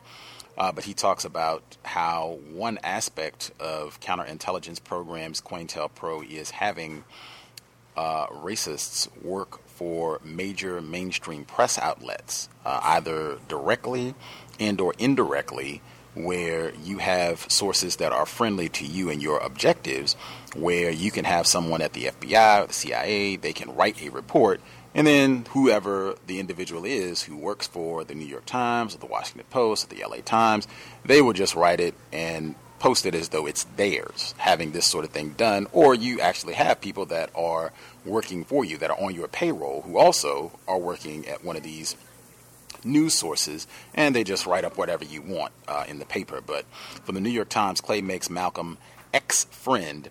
Uh, says Cassius Clay derided today an old friend's advice to be responsible, proclaimed he was going diamond hunting here, and disclosed that when he got to United Arab Republic, he would marry four wives Cecilia, Abigail, Susie, and Peaches. The world heavyweight champion made these pronouncements to an admiring crowd that pressed around his table while he ate breakfast this morning in the hotel ambassador dining room. The old friend was Malcolm X, the former black Muslim leader who first induced Clay to join the movement and later broke with it himself. Malcolm X left this morning for Morocco. Clay, who arrived from New York yesterday, received the following cable from Malcolm X on the eve of his departure. Uh, we heard this part uh, in the book about, you know, you are a tremendous icon uh, globally and be aware of your responsibilities and what have you. They continue, asked what he thought of the advice. Clay said he had seen Malcolm X this morning just before he left the hotel for the airport and didn't seem very responsible to me. This is the part where he said he's gone, he's completely out, and he's got this funny white robe on, blah, blah, blah. Clay turned to one of his entourage, Herbert. Oh, we heard that part too. Uh, Elijah is the most powerful. Nobody listens to Malcolm anymore. Uh, today was Clay's first full day in Africa where he intends uh, to remain. Uh, they go on about the diamond hunting. Um, let's see.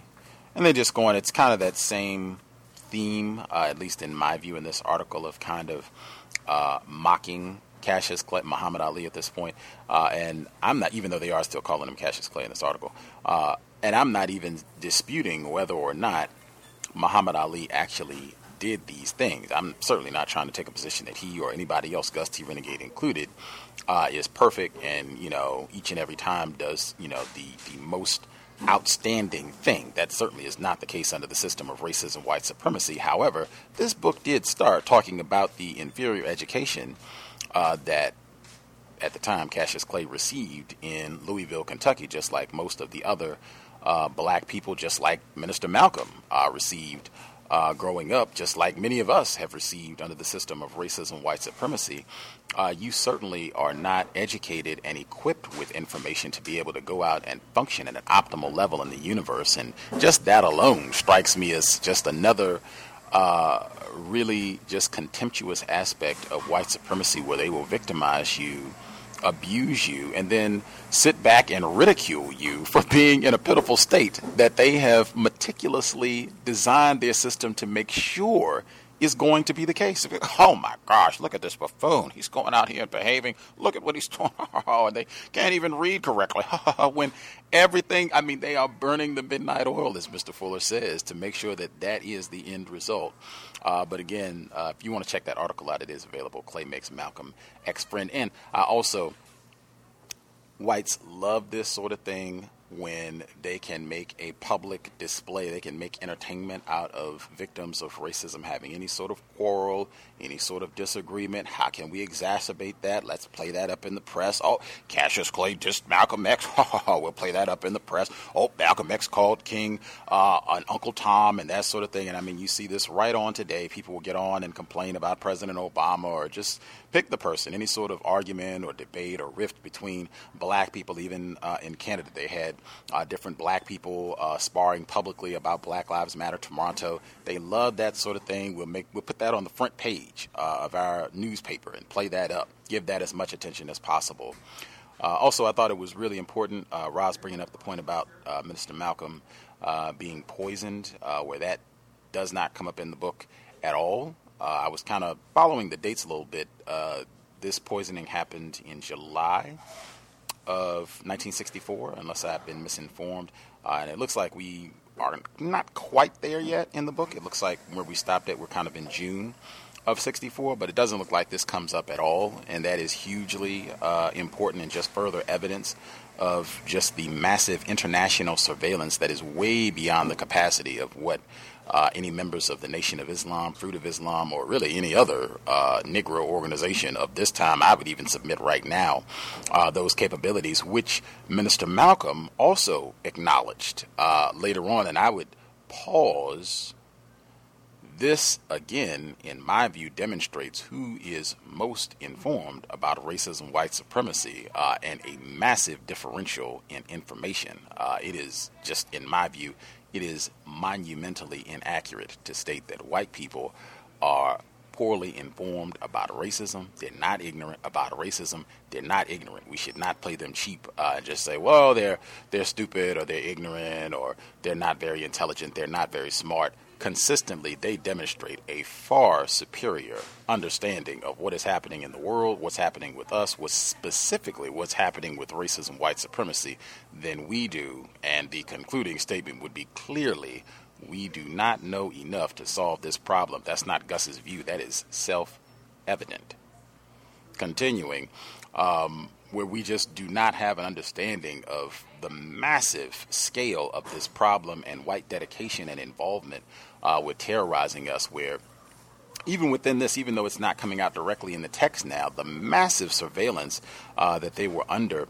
Uh, there's a uh, there are many reports, but a report that I'm going to read here, just a couple quick paragraphs.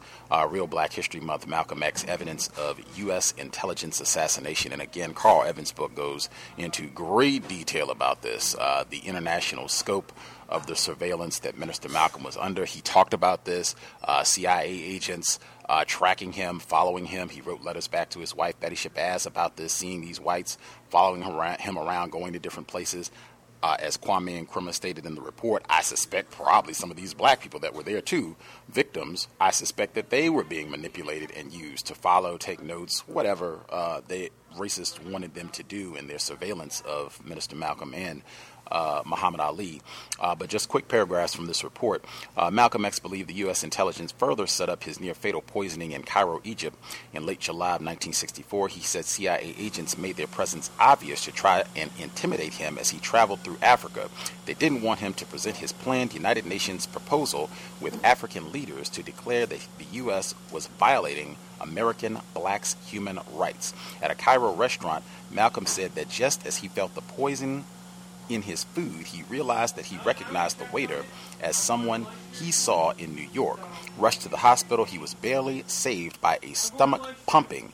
The attending doctor said there was poison in his food. Malcolm had been concerned about NOI death threats, but he knew that they didn't have a global spy capacity.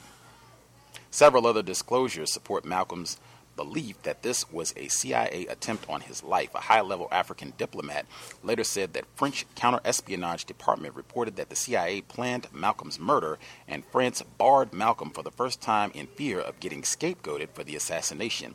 The FBI director wrote a confidential memo on Malcolm's travel plans through Britain and France. He sent it to the CIA director, the Army Intelligence Intel Chief, the Naval Intel Director, and the Air Force Counterintelligence Chief, as well as Intel Chiefs in London and Paris. One such memorandum on Malcolm and African leaders went directly to the CIA Director of Covert Action, Richard Helms, who had a key role in assassination plots. I will stop there. Uh, and again, just to emphasize, and like I said, uh, The Judas Factor, Karl Evanzz, fantastic book. I would definitely encourage people to read that and kind of compare and contrast uh, how that book is written and researched. But that's one of the major themes uh, the international scale of surveillance and coordinated violence against black people who were making an effort against racism, white supremacy. They really emphasized the same thing happening to Patrice Lumumba uh, in the Congo, and how Minister Malcolm talked about this a lot and indicted whites in the U.S. for their involvement.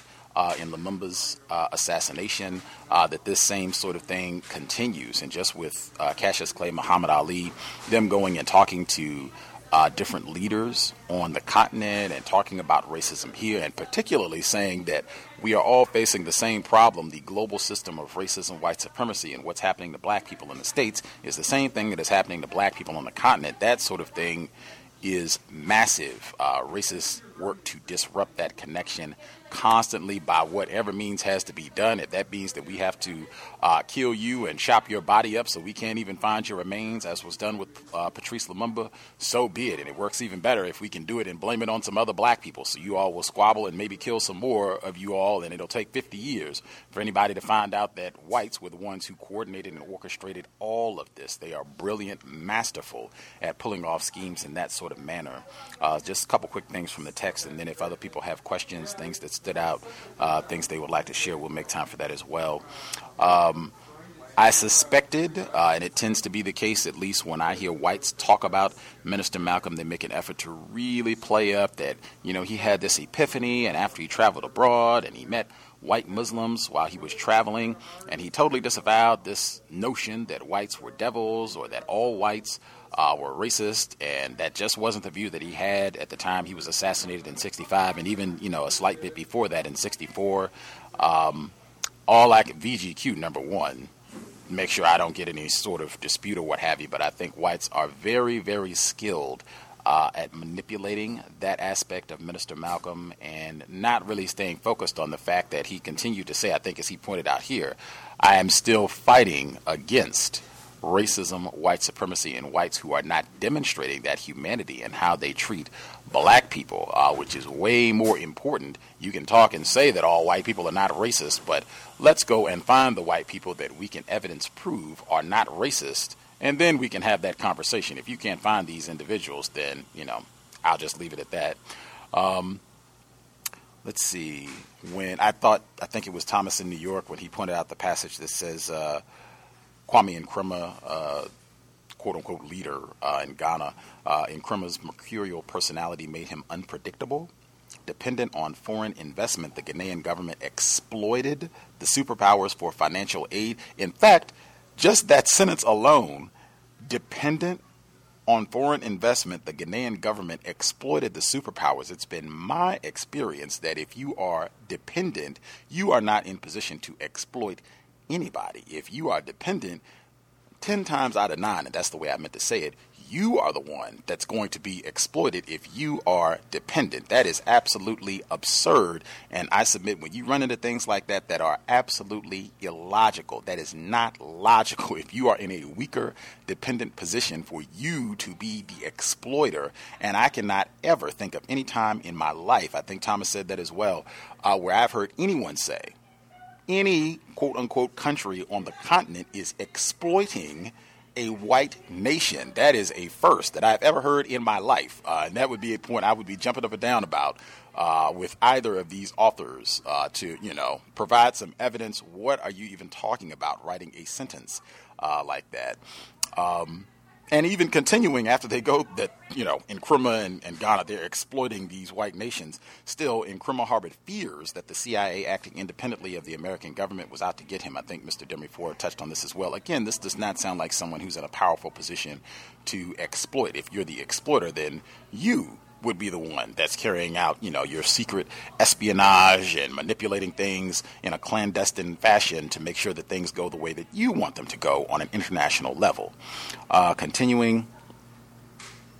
Uh, and again, they, they come back. This is just on the same page uh, in response, Undersecretary of State W. Averell Harriman warned Nkrumah that if his government continued to criticize America, the United States would suspend funding for the Volta Bridge project. Again, if you're the exploiter, you don't have this sort of, you know, ultimatum put to you that if you don't behave, you don't leave that Negro Minister Malcolm alone and stop criticizing us and what we're going to do, then you're not going to get your bridge or whatever. That does not sound like someone who is in a powerful position to do any quote unquote exploiting.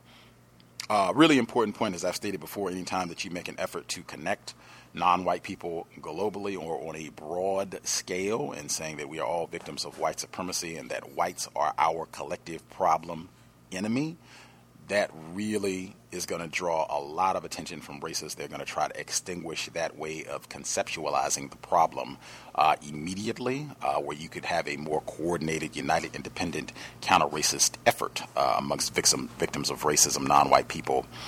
Um, I too noted the metaphor when he talked about Cash Muhammad Ali leaving Minister Malcolm uh, behind like an old suitcase, heavy baggage he no longer wished to uh, carry. That talked about that regularly the importance of metaphors and just that way of thinking about uh, presenting uh, Minister Malcolm. Uh, this disparagement and or ridicule of these uh, important black figures, I think, has continued throughout the book, as you all have noted. Um, let's see. We got it again uh, where uh, they write, if Ali hardly recognized him, Malcolm perceived that Ali had changed too. He could see that the boxer was no longer the sweet, affable young man who had once bounced Malcolm's daughters on his knee. This man, Muhammad Ali, was Elijah's loyal subject, wearing a new mask, playing the part of the serious, vindictive black Muslim. When Ali cut Malcolm out of his life, he revealed a new side of himself that the public had not yet seen an angrier, crueler side that would develop more and more in the coming years. Uh, and he talks about how he would attack people that had wronged or slighted the Nation of Islam, Floyd Patterson, and others. Um, to me, this just sounds very much like the same pattern of describing both Muhammad Ali, Minister Malcolm, as being deceptive. I think that's the term that's been used consistently to describe uh, both of these individuals conniving, deceptive, uh, almost the trope of the angry Negro. Uh, coming through here uh, and, you know, I'm just going to go out here and, and, be vicious with anybody who says anything bad about uh, Elijah Muhammad or the Nation of Islam or any perceived slight. I am the, the angry black man uh, trope comes out once again in their writing here. Um, let's see. Anything else I wanted to make sure get in? Yeah, I just think it's hugely important the kind of downplaying the CIA, FBI involvement in all of the conflict. Uh, and I'm not, again, I'm not disputing this. Uh, you can read many sources authored by black people and, and go back. It's verifiable uh, in terms of the animosity and conflict directed from the Nation of Islam towards Minister Malcolm and the bickering and what have you that went on.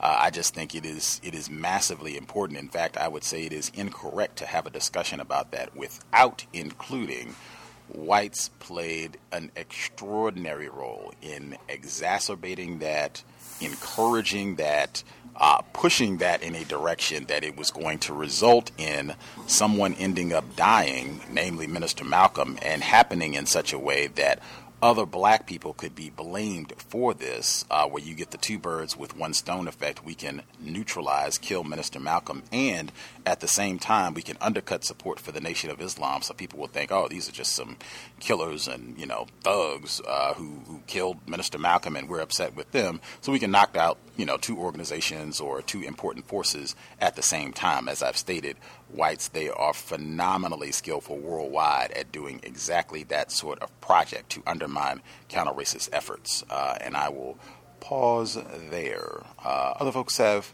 uh, things that stood out uh, in the text, uh, anything that you think is important from the section uh, that we heard, or overall conclusions, patterns as we're wrapping the book up? Be heard? Yes, sir. Um, yes, I just wanted to say um, quickly um, you know, you're absolutely right. Um, the CIA, um, when you're when you're being under surveillance here in the United States by J. Edgar Hoover and the FBI, that's one thing. When you leave the country and you're dealing with the CIA, I mean, that's a whole nother level of sophistication and spying and assassinating people.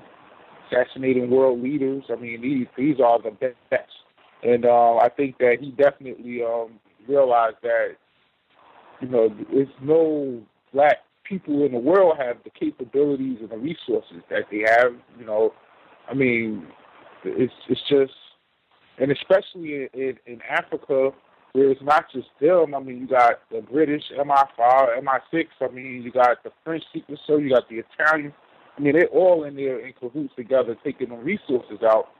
I mean, any one of them could have been, you know, got the call to, to put out the poison. I mean, it could have been done in so many different ways. Lastly, um, I always said that I think that what was the defining moment for both um, the death of Malcolm X and Martin Luther King was when they started talking about human rights as opposed to civil rights. And uh, ironically, the United States is one of the only, I think, five or six countries to never vote for the rights of indigenous people, the human rights, um, along with Canada, South Africa, New Zealand, and Australia. And you notice they all have the same pattern. Uh, it's just uh, amazing how they get all these African countries that will be able to outvote them to have it upon the United States and Britain and France and whoever. And even though Britain and France might vote, you know, for it, they know that they're not going to outnumber the other groups, and they get everyone else to just have no vote. It's ridiculous. And I meet my line. Thank you.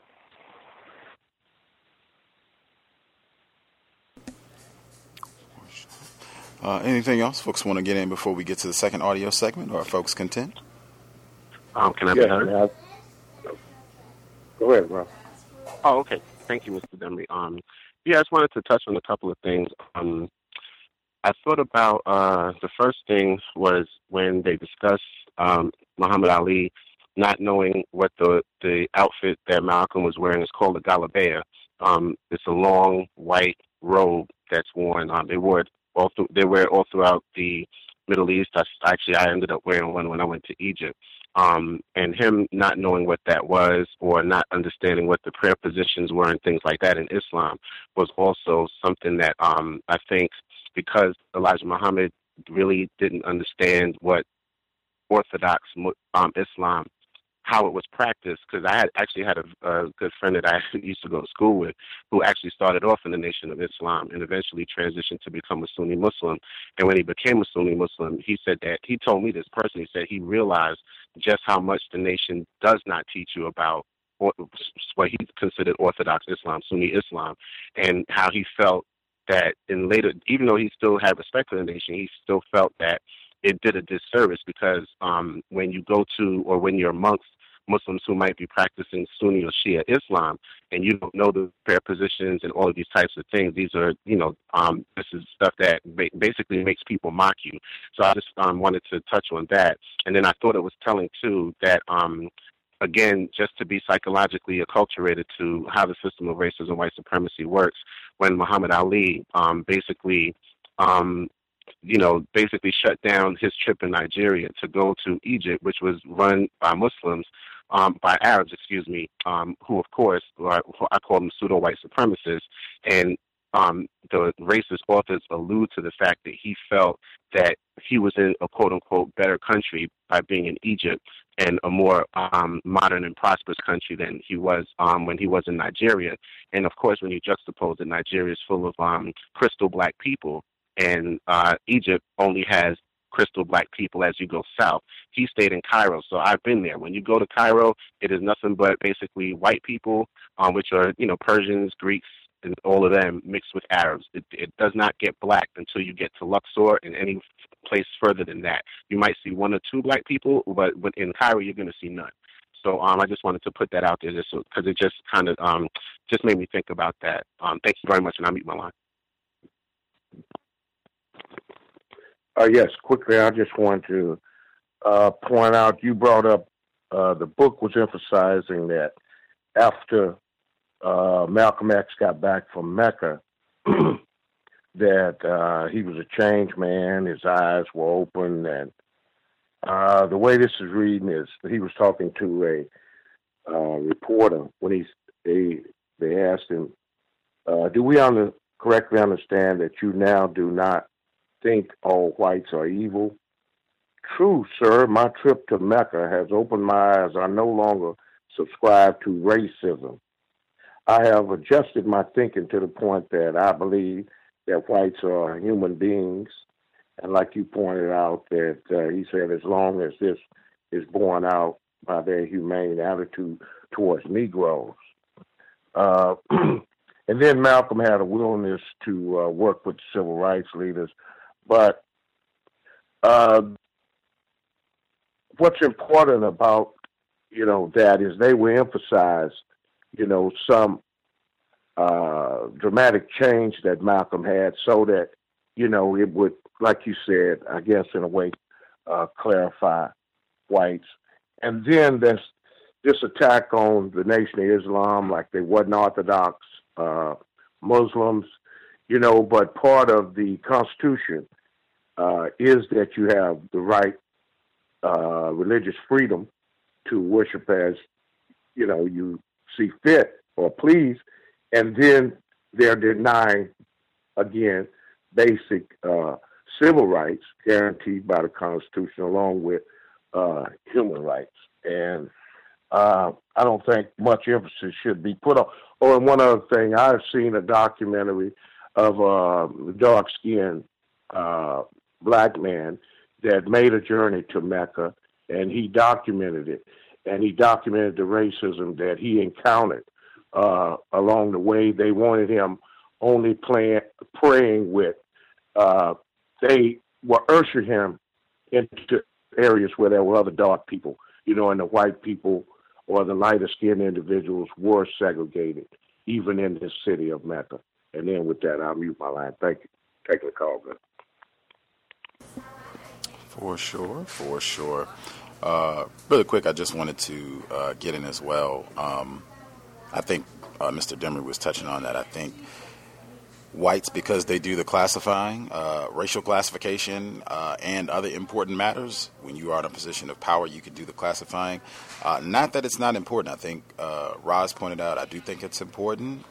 distinctions, right? Differences between, if we're talking Nation of Islam and Sunni, what they call Orthodox Islam, I do think that that is important. But I also think it is significant and, in my view, an act of racism uh, because it gives this suggestion that the Nation of Islam is illegitimate. They are invalid. These are just some, you know, racist cult niggers uh, who have made up some things and have their little goofy practices and the way their way of, of looking at the world. Uh, and you know, this is not something that we should take seriously, and it's just totally invalid. So anything that they did is just you know delegitimate, delegitimized uh, in that way of thinking. I think that's one of the ways that racist, white supremacists practice racism. It's kind of the opposite of these are the respectable Negroes, whomever we say it is, uh, still Negroes, victims of white supremacy, and these are, you know, the no counts over here.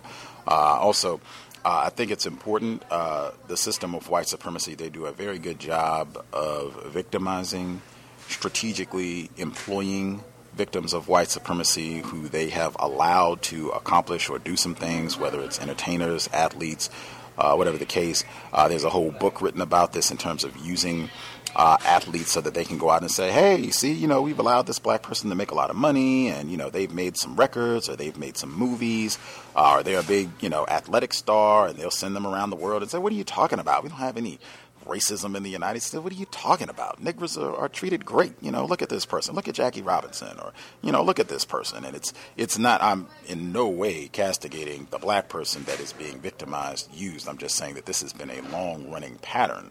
Uh, within the system of racism, white supremacy, and there's even a book written about it. I was trying to get the author on the program uh, as a guest. I just uh, am sure I'll, I'll get the uh, the book and the author before we wrap. But uh, there's scholarship on this that points it out beautifully, and we'll do that before we wrap things up today.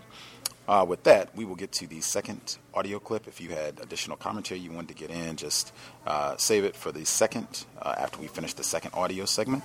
Uh, just make a note so you don't forget. we are again, we're in chapter 16, kind of midway point of chapter, chapter 16. We're picking up on the paragraph that starts off, it was the kind of heat soaked day when the police expect trouble. That's what we're picking up at Chapter 16 Context of White Supremacy, Blood Brothers, the fatal friendship between Muhammad Ali and Malcolm X. Audio segment number 2. It was the kind of heat soaked day when the police expect trouble. On June 28th, Elijah Muhammad and Malcolm X organized competing rallies, battling for the soul of Harlem. In the days leading up to Muhammad's arrival, the police heard rumors that Malcolm's men would assassinate him at the airport. They had also heard that the black Muslims would never allow Malcolm to preach on the same day as Muhammad. The threats became so intense that Malcolm wrote Muhammad an open letter declaring a truce, but he knew as well as Elijah did that the war would not end without casualties. At 142nd Street and Fifth Avenue, a long line formed outside the Harlem Armory, where members of the Fruit frisked the crowd, searching for weapons and spies.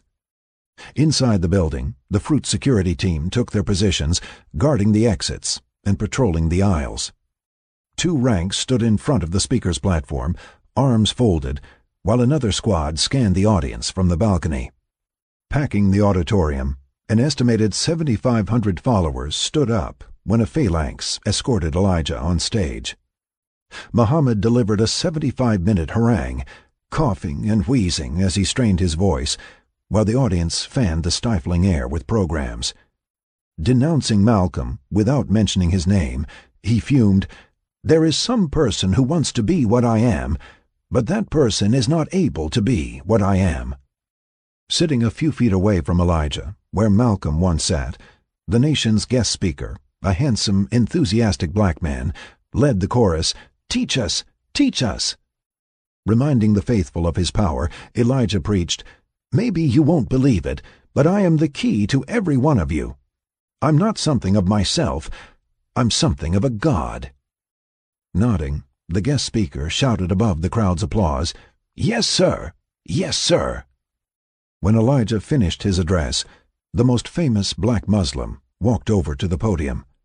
Dressed in a black suit, white shirt, and skinny black tie, Muhammad Ali, tight-lipped and solemn, approached the lectern. After offering the traditional Muslim greeting, Assalamu alaikum, he explained that he had rushed home from Cairo at Elijah Muhammad's request. Elijah desired his presence at the armory so that Ali could remind all of Harlem why he had chosen the messenger over the hypocrite. Ali told the nation that Muslims all over the world recognized the Honorable Elijah Muhammad as a legitimate spiritual leader. Clearly, with Malcolm gone, the boxer would serve as Elijah's new spokesman. Ali delivered the goods. He said exactly what Elijah wanted him to say. Everywhere he went, Ghana, Nigeria, and Egypt, Muslims asked him the same question How is the Honorable Elijah Muhammad? If it were not for the Honorable Elijah Muhammad, he insisted, the whole world would not know his name. He owed everything to the messenger. Graciously, he presented Elijah with a miniature golden mosque, a gift sent from Egypt's Supreme Council of Islam. As he raised the mini mosque in the air, Louis X, Herbert Muhammad, John Ali, and Elijah Jr., all enemies of Malcolm, crowded around him, smiling for the cameramen. That same day, Ali's recently assigned press secretary, Leon 4X, also known as Leon Ameer, attended an FOI meeting at the armory.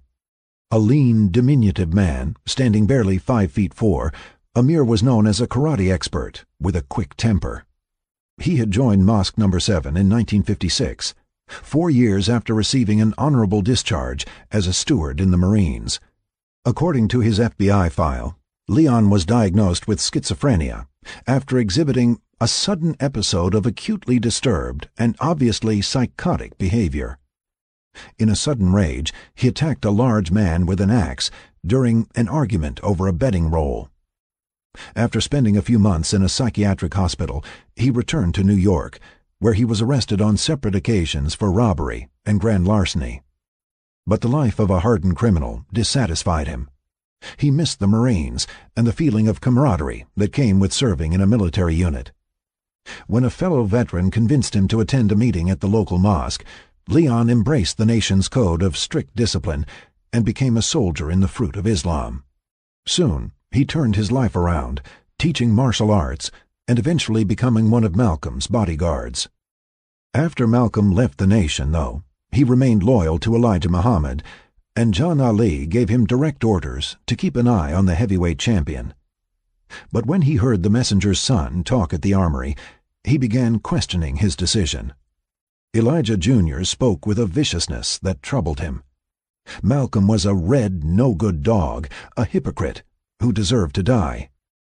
If we decide to kill Malcolm, he said, no one can help him. Consumed with rage, Elijah's son berated the New York fruit for failing to execute him. Malcolm should have been killed by now. If Malcolm refused to leave the Queens home deeded to the nation, then they would make him leave. All you have to do is go there and clap on the walls until the walls come down, and then cut the nigger's tongue out and put it in an envelope and send it to me, and I'll stamp it approved and give it to the messenger. Leon knew what he had just heard. Everyone in the room understood the implications of the tirade. Looking back, Thomas 15X, a member of the New York Fruit, said that when the messenger's son spoke, he spoke on behalf of his father. Back then, that was an order. Later that evening, 20 blocks away at the Audubon Ballroom, more than 600 people listened to Malcolm announce his latest initiative, the Organization of Afro-American Unity, OAAU, a movement inspired by his trip to Africa and the limitations of Muslim Mosque, Inc., MMI. He had not given up on MMI, but he recognized that it lacked a clearly defined focus and that its religious name turned off too many secularists. Seeking a political platform, Malcolm courted black radicals and intellectuals to join his revolutionary program. In his opening address, he outlined the OAAU's goals voter registration campaigns, rent strikes, business boycotts, and an all out war on organized crime. Malcolm's speech articulated an ambitious program that he could not deliver. Facing mounting pressures, his attention fractured under too many demands. Without his salary from the nation, Malcolm could hardly afford to feed his family, let alone fund two fledgling organizations. Continuing an extensive travel schedule, he tried raising money and building alliances abroad, but spending so much time away undermined his ability to build the OAAU. He hoped that publicizing the death threats would give him added protection from his assassins, but it also scared away potential members from attending his meetings. On July 2nd, a few days after Malcolm announced the formation of the OAAU, two women filed paternity suits against Elijah Muhammad in Los Angeles. The sex scandal made sensational headlines. In large, bold letters, the Chicago Defender screamed, paternity suits against Mr. Muhammad denied. Muhammad's former secretaries were not the only ones discrediting him. His grandson Hassan told the defender that he had quit the NOI because the officials, including his relatives, exploited the members. His grandfather was nothing more than a fake and a fraud, stealing money from the poor. He could not understand why many of his grandfather's longtime followers never received their original names Yet Cassius Clay was blessed to receive a holy name. Hassan's uncle Wallace echoed his nephew's charges, claiming that the nation's officials ordered attacks against dissidents. The leadership in Chicago is ruthless and frantic, he said, and they will kill you. The time for talking was over. The blood season was beginning. A day after Muhammad's mistresses filed paternity suits, Malcolm worked from home while Betty rested at the hospital, recuperating from childbirth. Around 11:30 p.m., he told the babysitter that he needed to move his car, possibly because he did not want assassins to think that he was home. After teaching the teenage girl how to handle a shotgun, Malcolm quietly opened the front door and peeked outside. Darting toward his car, he spotted two knife-wielding men charging at him.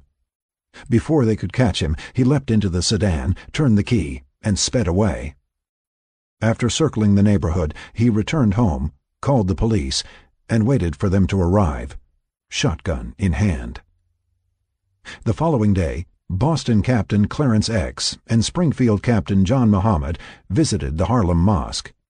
Given full authority over the East Coast fruit, Clarence, an arrogant, stocky man, built like an ex-middleweight boxer, offered a reward to anyone who eliminated Malcolm. While he was in New York, he met with Leon Ameer.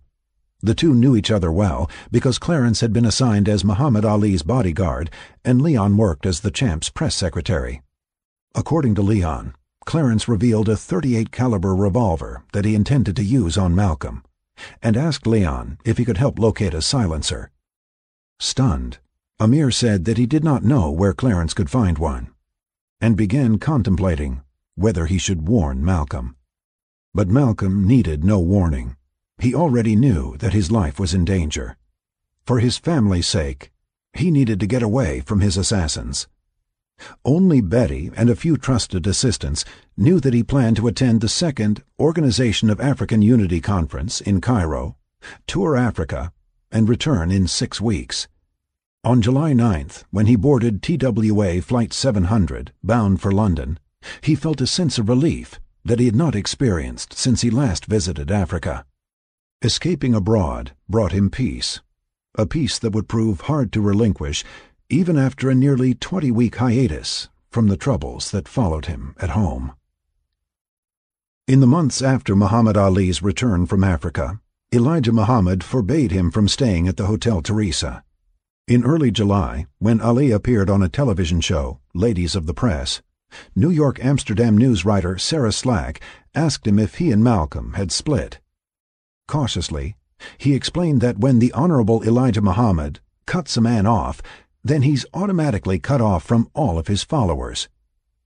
Curious, the reporter asked if the division between Elijah and Malcolm had led him to cancel his accommodations at the Theresa.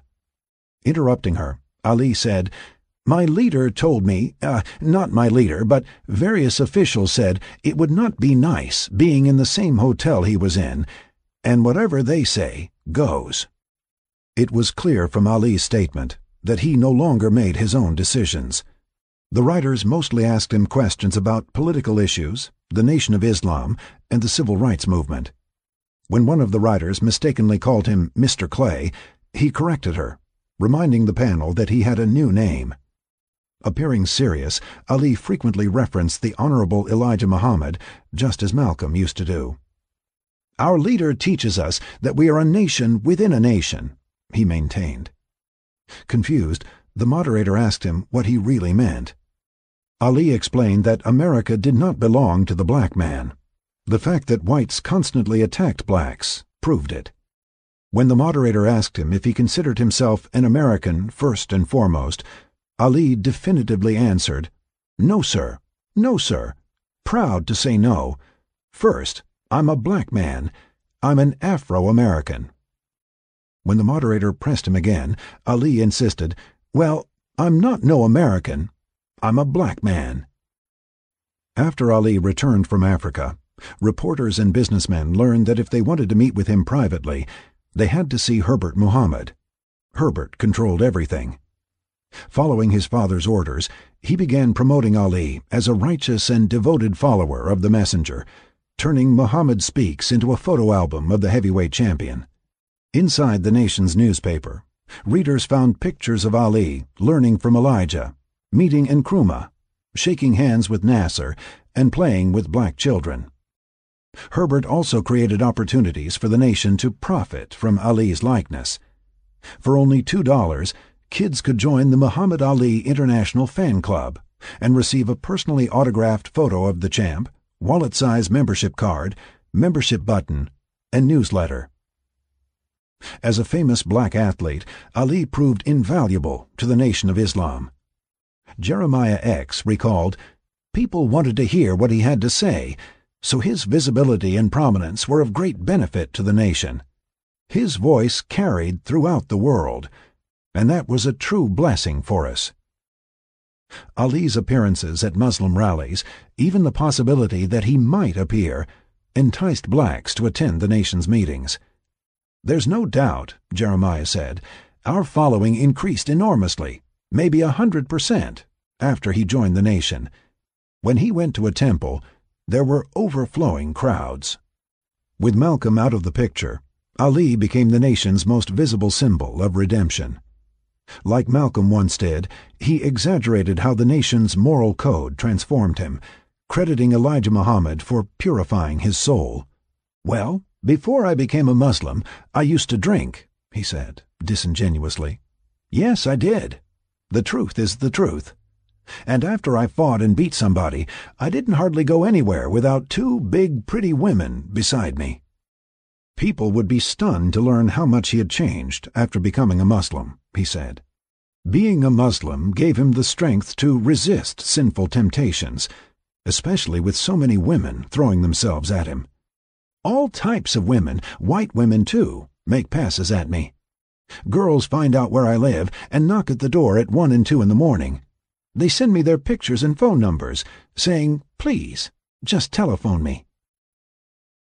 A few weeks after Ali returned from Africa, Herbert introduced him to Sonji Roi, a beautiful cocktail waitress who spent her evenings socializing at Chicago nightclubs. During the daytime, she answered phones for Herbert at the office of Muhammad Speaks and occasionally posed for pictures at his photography studio. She had lived a hard life, losing both parents before she was nine years old. When she was a teenager, Sanji became pregnant, dropped out of school, and began working to support her baby. On the night she met Ali, he asked her to marry him. Stunned at his proposal, Herbert warned him that he was making a terrible mistake. Ali did not realize that Herbert had arranged for him to meet Sonji only for a night of fun. Herbert simply wanted her to show the champ a good time. Man, you don't marry this girl, he said. She works at a cocktail place, wearing one of those little bunny things on her behind. You don't marry no girl like this. The Louisville sponsoring group had reached the same conclusion. When they discovered that Ali had become involved with Sonji, they conducted their own investigation and compiled a dossier. They discovered police reports charging her with solicitation. Although the group followed a policy of never interfering with Ali's personal life, they harbored deep reservations about his relationship with Sonji, doubting the wisdom of his marrying her.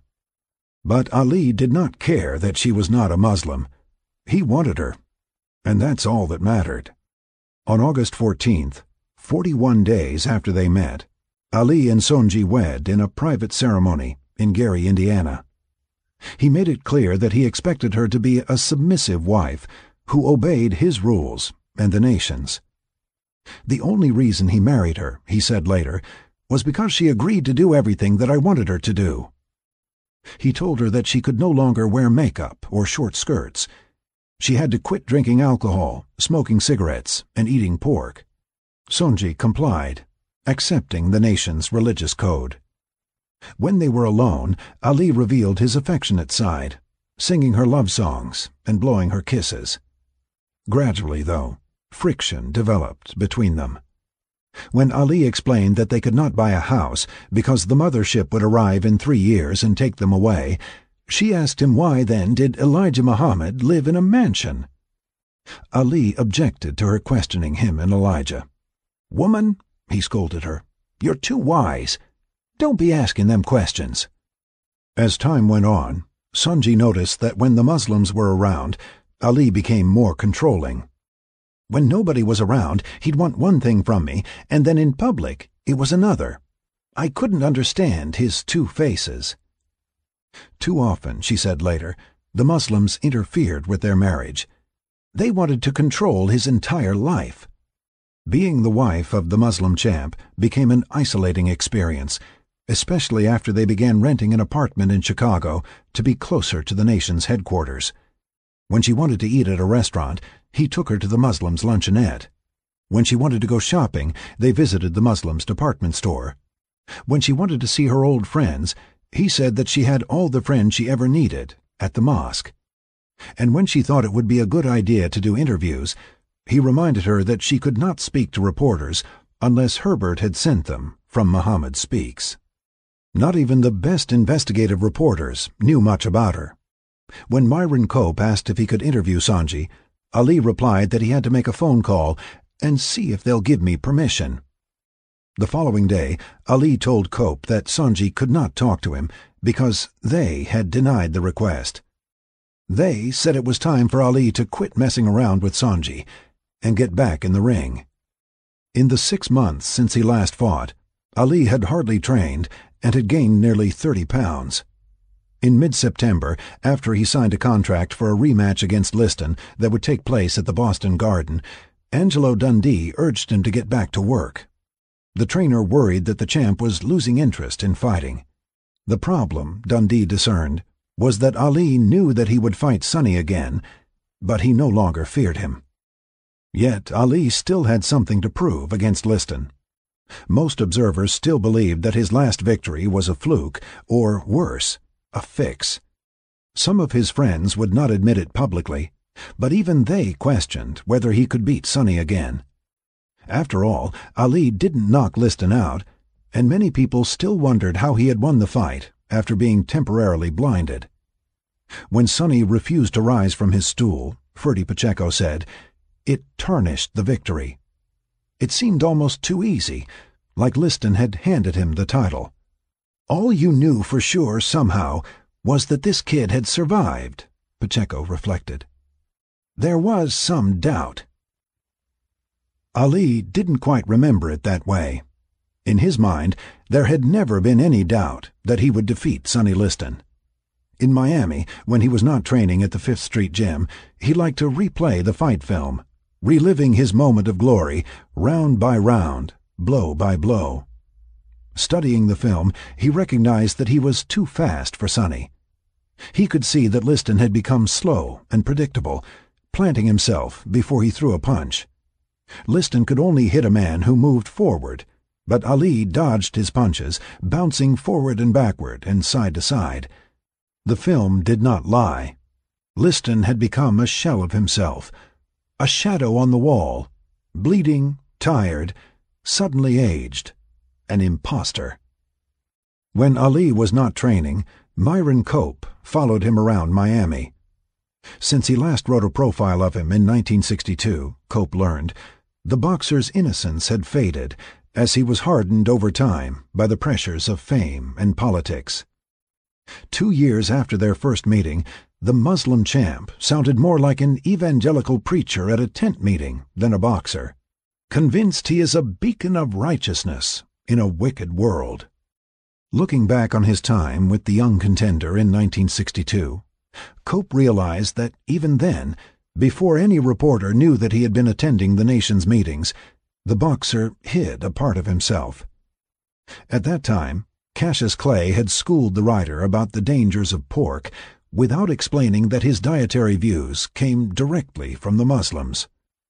Poke, 90% maggots, he had told Cope. Upon reflection, Cope realized that the boxer had a history of calculated deceptions, prompting sports writers to wonder who is the real Muhammad Ali? Harold Kaese of the Boston Globe asked, Is Clay the fellow who boasts like a Viking when he has an audience, hurls venomous insults at Sonny Liston and Floyd Patterson, and makes listeners giggle with his silly little rhymes? Or, Kaese pondered, is he the fellow who, when alone with a few friends, is quiet, serious, calculating, modest, and eminently sane? Observing Ali, one could hardly separate the man from the myth, the boxer from the actor, because he deliberately cultivated a dual identity. Although he displayed no genuine animosity toward individual whites, many writers painted him as a villainous automaton, filled with hatred. Ali's ties to the nation, Jimmy Cannon wrote, were the dirtiest in American sports since the Nazis were shilling for Max Schmeling as a representative of their vile theories of blood. Yet Ali was not the naive racist that Cannon made him out to be. His feelings toward whites were more complicated. He told Cope that whites who sacrificed their lives for colored people were not really devils. It's not the color that makes you a devil, he said just the deeds that you do. Many white writers who had known him before he joined the nation refused to believe that he wholly accepted the black Muslim's ideology. He may have preached separatism, but he did not articulate a sophisticated view beyond that basic principle. People seemed to believe this man was a threat to America's values because of his affiliation with the Muslims, which was seen as a racist organization, George Plimpton observed. What they didn't seem to realize is that Ali himself wasn't going around calling whites devils. He seemed to have a mind of his own on that matter. Jerry Izenberg suggested that Ali performed for everyone, including the black Muslims. He'd be talking with you about something, and one of the Muslims would come into the room, and the conversation would change completely. Ali would do anything to please Elijah Muhammad and gain the approval of the Muslim officials around him.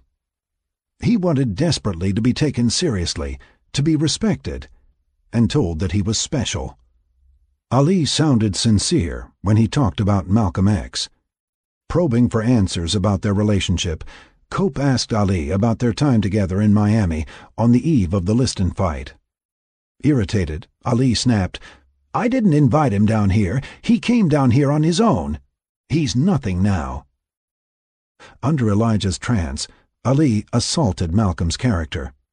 Taking the well-worn Muslim line, Ali said, Our teacher took him off the streets, a jailbird, a hoodlum, and it was Elijah Muhammad's teachings that made him able to go on any TV.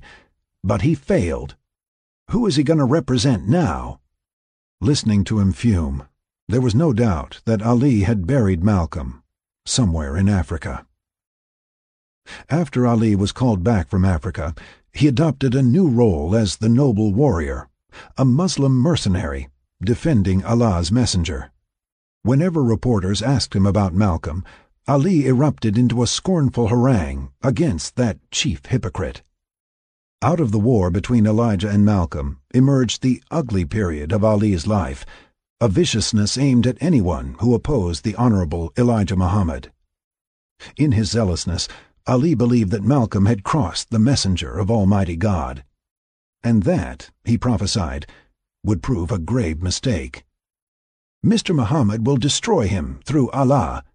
You just don't buck Mr. Muhammad and get away with it. By the time he arrived in Boston, Muhammad Ali looked like a new man. The champ had shed the excess weight around his stomach and looked stronger, broader, and more toned. His biceps measured 17 inches around and his thighs 27 inches, both two inches larger than before the Miami fight, though his waist remained the same size, a svelte 34 inches. He'd never felt better. Standing in front of a department store mirror, admiring his physique, he declared, I'm so beautiful I should be chiseled in gold. Look at that build. It's pretty. I mean, it's ready to dance. Right now. On Thursday, November 12th, for more than an hour, he danced around the ring, jumped rope, and hit the speed bag at the Boston Arena Annex. When he finished working out, he showered, while Clarence X and a few other large men abruptly ordered his fans to leave. A few minutes later, the champ reappeared for his daily news conference. Ali sat on the wooden stands, flanked by two court jesters, Bundini Brown and Lincoln Perry, better known as Stepin Fetchit, the first black movie star of the 1920s and 1930s. No one really knows how Fetchit met the champ, but his presence in Ali's camp puzzled reporters. Once billed as the world's laziest man, the tall, lanky comic had created a minstrel caricature based on the worst stereotypes of black men as lazy, shiftless, and ignorant. Writers could not comprehend how Ali, the embodiment of racial pride, could ever befriend an actor who denigrated blacks with his performances. It would be difficult to find a more incongruous situation than the Clay Fetchit Association, one writer suggested. The world's perhaps most famous and most arrogant Negro, Cassius Clay, has among his entourage the Negro who probably has done more than any man to label his race with all things Clay isn't. Ali didn't see any problem having Fetchit around him. In some ways, he could relate to the aging actor. For years, most Americans perceived Lincoln Perry and Stepin Fetchit the character as one and the same much the way people viewed Muhammad Ali and the Louisville Lip, an outrageous, loud-mouthed character. Sports writers and biographers have failed to recognize that Ali created the Louisville Lip not just for show business, but also to hide his emerging political defiance. Experts in subterfuge, Both Ali and Fetchit had mastered the game of putting on old massa, a shrewd masking tactic employed by slaves. In this tradition, Ali and Fetchit embodied the old folk tune sung by plantation slaves. Got one mind for the white folks to see, nother for what I know is me. Fetchit understood that Ali's shrewdness confused people, but that was the way the champ had designed it. People don't understand the champ, but one of these days he'll be one of the country's greatest heroes, he predicted. He's like one of those plays where a man is the villain in the first act and then turns out to be the hero in the last act. That's the way it'll be with the champ. And that's the way he wants it. Because it's better for the box office for people to misunderstand him than to understand him. The following evening, three days before the fight, Ali stretched out on his bed at the Sherry Biltmore Hotel while he watched Little Caesar on a 16 millimeter projector. After a five-mile run earlier that morning, he'd spent the day resting and visiting with friends in his sixth-floor suite. His brother Rahman, Captain Sam, and Bundini served his every need. Suddenly, around 6.50, he became nauseous. Ali streaked toward the bathroom and began vomiting. Oh, something is awful wrong, he groaned. You better do something. I'll call a doctor so the press won't find out, Rahman said. Damn the press! Get me to a hospital, man! I'm real sick! Within minutes, paramedics placed Ali on a stretcher and rushed him to the emergency room. When the ambulance reached the hospital, a Boston Herald photographer attempted to snap a few pictures, but Captain Clarence and the fruit ran him off. Keep away! Louis X shouted. Then the minister gave his lieutenant strict orders. Nobody goes through these doors. Somebody will get hurt if they try. At the hospital, doctors discovered that Ali had a swelling the size of an egg in his right bowel, in medical terms, an incarcerated hernia. Had Ali waited any longer to call an ambulance, the hernia would have killed him. After emergency surgery, the surgeon announced that Ali would be fine, but he would not be able to box for several months, delaying the fight. The black Muslims suspected foul play, theorizing that someone had poisoned the champ. Patrolling the fourth floor, the ex-boys, Leon, Sam, Louis, Otis, and Clarence, guarded his recovery room. Before the police arrived, Clarence stood on a chair, giving orders. Watching the brooding captain, Jimmy Cannon observed, there wasn't any doubt who was in charge. Devastated, Sonny Liston mixed a screwdriver when he heard the news. He really believed that he was in the best shape of his life. All those hours of training now meant nothing. He would have to wait months until Ali could fight, which meant that he would have to start training all over again. He had no idea if he would be able to train with the same focus and the same ferocity that he had built up on the eve of the fight. All he could do now was shake his head, muttering to himself, That damned fool! That damned fool! Then he took a long drink. On November 24th, four days before Ali left the Boston City Hospital, Malcolm X returned to New York after spending nearly five months abroad. During his second tour of Africa, he'd met with several heads of state, dozens of ministers, and scores of cabinet members. Gradually, though, the trip had worn him down. Although African leaders welcomed him with open minds, open hearts, and open doors, he must have realized that some doors closed tightly when he left. While African leaders listened politely to his proposals, he learned that most could not risk losing American foreign aid by charging the United States with international crimes. In Ghana, his old friends Julian Mayfield, Leslie Lacy, and Maya Angelou could see his fears weighing on him. Suspicious and irritable, he was certain that someone was following him. He admitted that he had extended his trip abroad because there were men in Harlem waiting for him willing to take his life for a dime. Malcolm knew that his time was up. Every day for nearly three months, he awoke wondering if this was the day that he would die. But dying did not scare him nearly as much as failing to help his people. He had so much work to do that hardly a night passed that he slept more than four hours, Late one evening in December, Malcolm called Claude Lewis, a reporter at the New York Post. Lewis could tell that something was wrong. Malcolm spoke with an urgency to get something on the record before it was too late. Shortly thereafter, they met at a crowded Harlem coffee shop on 135th Street. Malcolm insisted that they meet in public. Sitting in a booth with Malcolm's bodyguard, Lewis asked a range of questions about his image, his new organization, his evolving politics, and the threats on his life. Listening to the fragile minister, Lewis sensed his vulnerability, that at any moment he might crack. The reporter waited to hear the old Malcolm, the fiery minister, bursting with rage and wrath. But the flame had burned out. The Malcolm he met that day looked exhausted and unraveled, beset with trepidation. Wondering how he would survive, Lewis asked about his future. Where was he headed? I have no idea, he repeated. I have no idea. All he knew was that he was for the freedom of the 22 million Afro Americans by any means necessary. In the past, Malcolm had spoken in absolutes. Everything was black and white. Now, he lived in a world of grays. He remained open to anything that would bring freedom to black Americans. I'm headed in any direction that will bring us some immediate results. By any means necessary.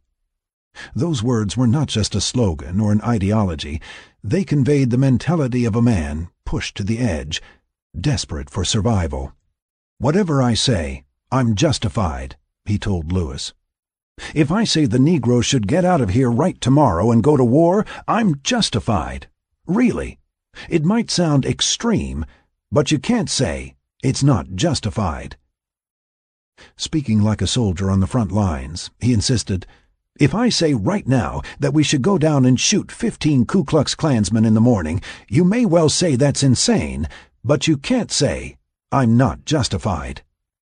Near the end of their interview, Malcolm talked about death. I'll never get old, he said. Lewis asked him why. Well, he explained, I'll tell you what I mean and why I say that. When I say by any means necessary, I mean it with all my heart and my mind and my soul. A black man, he said, should be willing to sacrifice his own life for freedom, and he should also be willing to take the life of those who want to take his. It's reciprocal. When you really think like that, you don't have long to live. Context of white supremacy. That will do it for this week, and we will start there next week to end uh, the book. We'll be picking up on chapter 17 for our last session next Friday. Context of white supremacy. The number again 641 715 3640. The code is 564 943 pound. Press star 6 if you would like to participate. Uh, all the folks who dialed in with a hand up should be with us. If you have commentary, particularly if you did not get to share during our first exchange, you should get your hand up immediately. Do not wait until the last minute. We have a little less than 30 minutes to go. Uh, Thomas in New York, Mr. Demery 4, Raj, you're all with us. I'll look for other hands as I see them. Uh, feel free if you have commentary.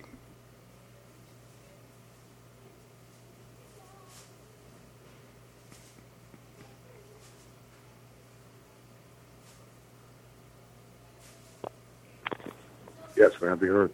Yes, sir. Okay, like I like I said earlier, it it looks as, as though they're uh, continuously building up this little plot.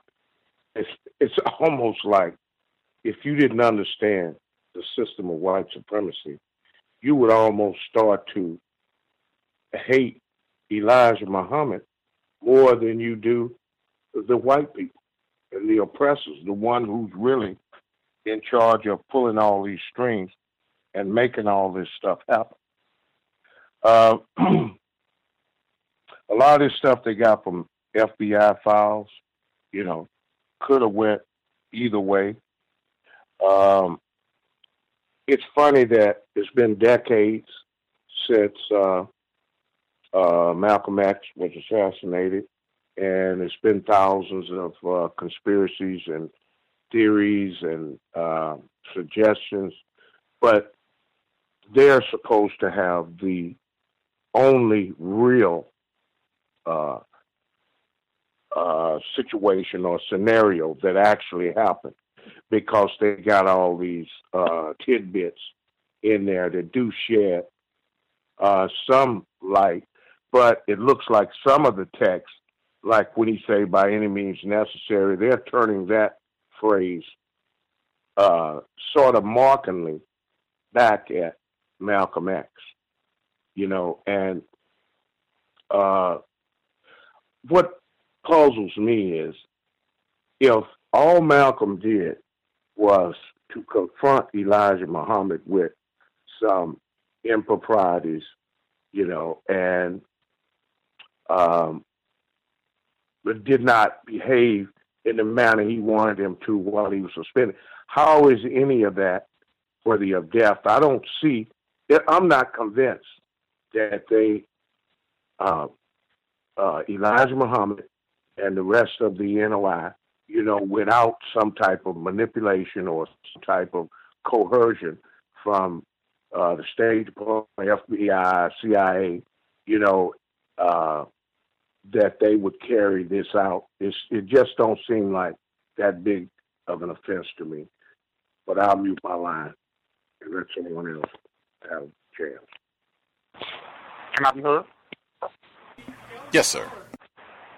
Yeah, to um, piggyback off of what Mr. Jimmy was just saying, uh, it would be impossible with all these FBI tapes for them not to, even if it was the Nation of Islam that killed him, they would have, I mean, endless tapes of, they probably have it all on camera. I mean, he was so, so watched.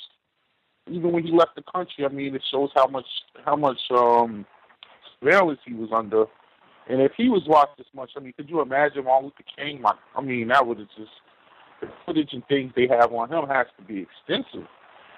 I, I just no way that they don't they can't release what really happened.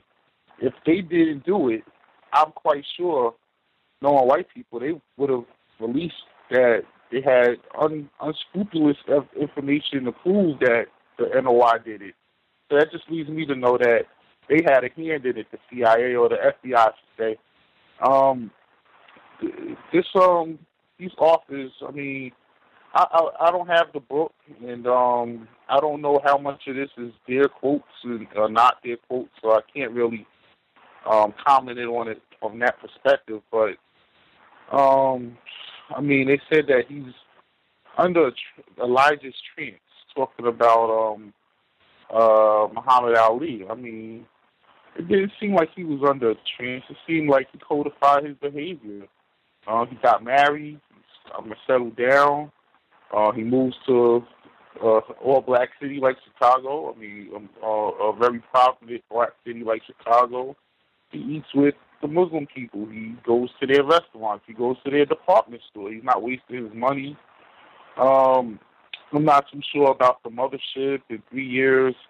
I never heard him say that, but I do know that was a part of the doctrine at one point in the Nation of Islam. But they made him seem like he was a mindless clone.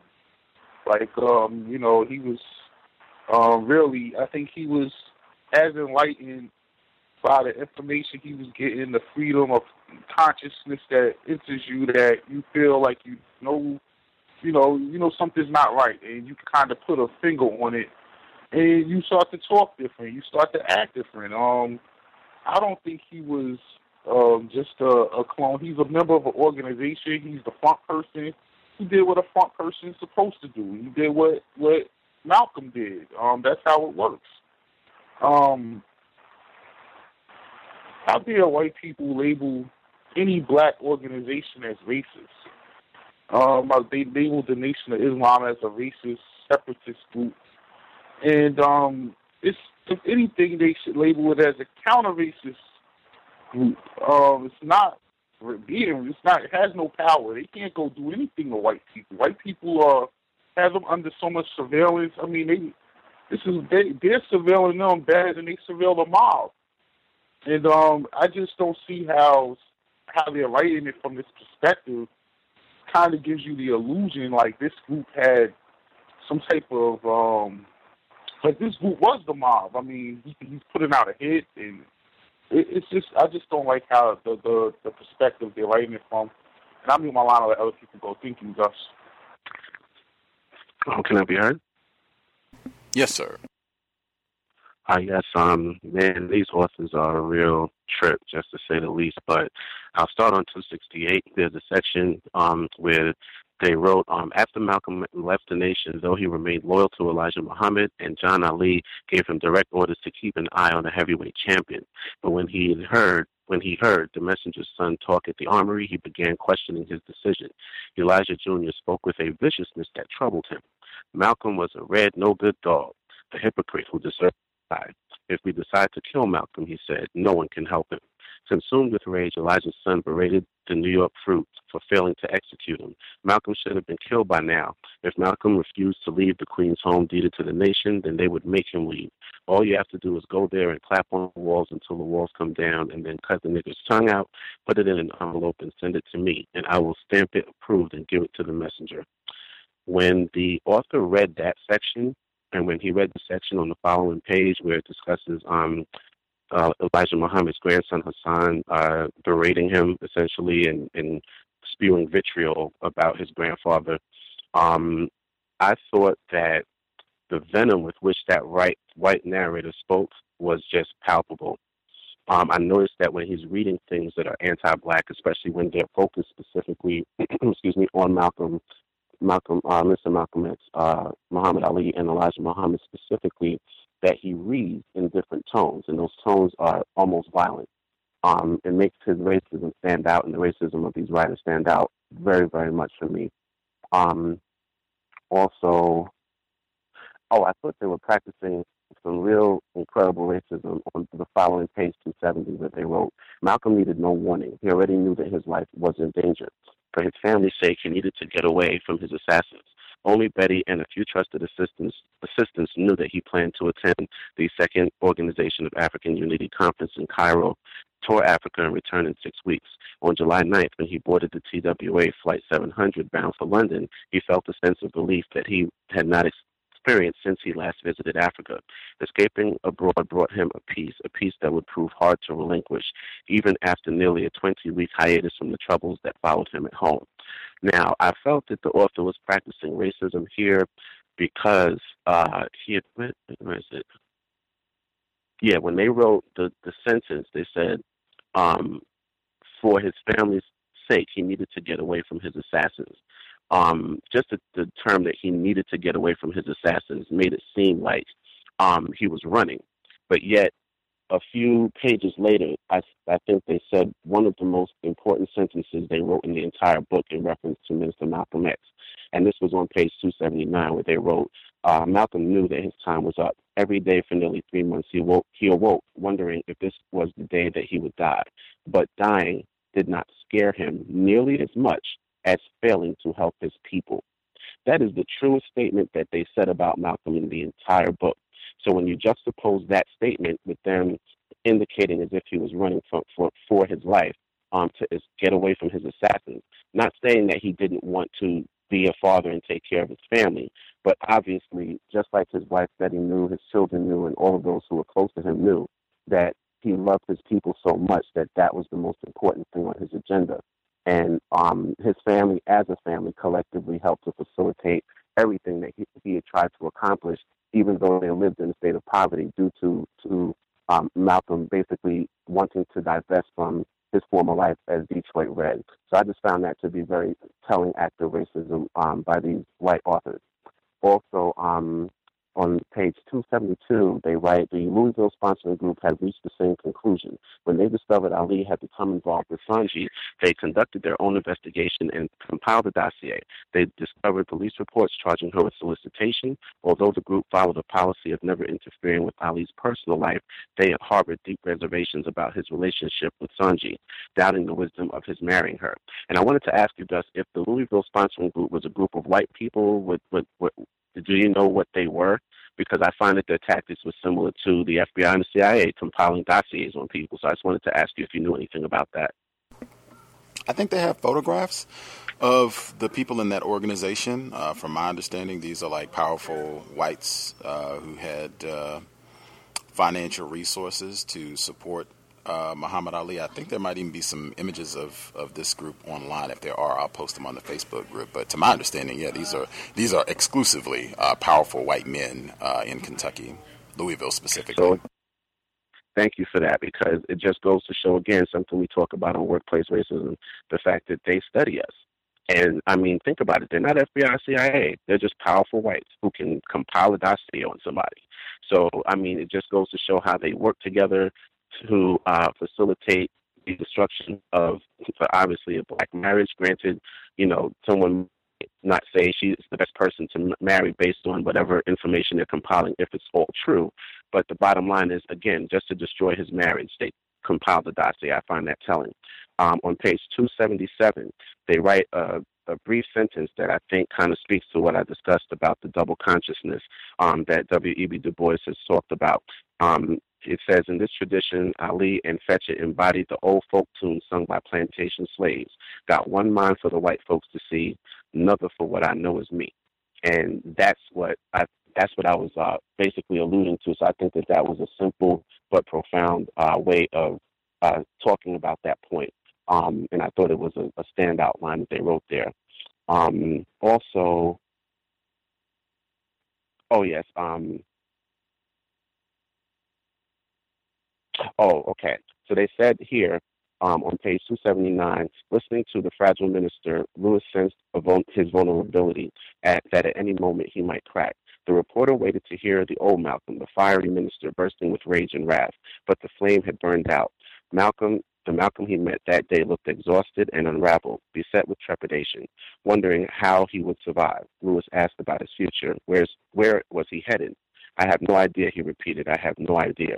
All he knew was that he was for the freedom of the 22 million Afro Americans by any means necessary. In the past, Malcolm had spoken in absolutes. Everything was black and white. Now he lived in a world of grays. He remained open to anything that would bring freedom to black Americans. I'm headed in any direction that would bring us some immediate results. Every single program. Replace white supremacy with justice immediately. And I love that man. And um, this section just outlines just how much pressure he was under. And all I can think of is, regardless of what was happening to this man, all he cared about was replacing white supremacy with justice and freeing his people. Thank you, and I will mute my line. Uh, as I stated, um, there are photographs of the Louisville sponsoring group online. Uh, specifically, there's an article at Sports Illustrated uh, titled The 11 Men Behind Cassius Clay, where they have a photograph of Muhammad Ali. He's in his boxing attire, uh, no shirt on, and then all of these uh, white men in their uh, business attire, uh, very akin to uh, the formal plantation era of white supremacy, uh, as though they're examining uh, some buck nigger that's going to be sold. Uh, but they do have all of these individuals uh, named. Uh, it's not that long. It's long enough that I'm not going to read it here, but it's not that long. If you want to read it, I'll post it on my Facebook page, tweet it out if you're interested. But the concluding paragraph, I think, gives you everything you need to know about these white men. I say, let me give you the official line. Volunteers a man who wants to remain in the shadows. We are behind Cassius Clay to improve the breed of boxing, interesting word use, to do something nice for a deserving, well behaved Louisville boy and finally to save him from the jaws of the hoodlum jackals. I don't know who composed that, maybe the executive committee, but I think it's beautiful. I think it's 50% true, but also 50% hokum. What I do, what I want to do, like a few others, is to make a bundle of money. Why do you know a Clay Liston fight might gross the winner's share of $3 million. Split that up and it comes out to 1.5 million for Cassius and 1.5 million for the syndicate. Best of all, it comes out to $150,000 for me. And that is the end of the report. Not only do they call him a boy, they reference him by his first name uh, and even breed of boxing uh, very much to me going back to the same type of way that black people were talked about during chattel slavery era of racism, white supremacy, breeding niggers, uh, and eugenics. But at any rate, I'll post it if you all are interested. And this to date it is from uh, March 11, 1963. Uh, so this is, hmm, I don't know, seven, eight months before the uh, Liston fight when he won it the first time they fought, when he won the championship. Anyway, uh, some of the things that uh, stood out from the second chapter. Oh, before I even get to that, uh, I tracked down the book that I referenced uh, in during the first audio segment. Uh, so the book is Globetrotting African American Athletes and Cold War Politics. Uh, this is uh, written by Damion L. Thomas.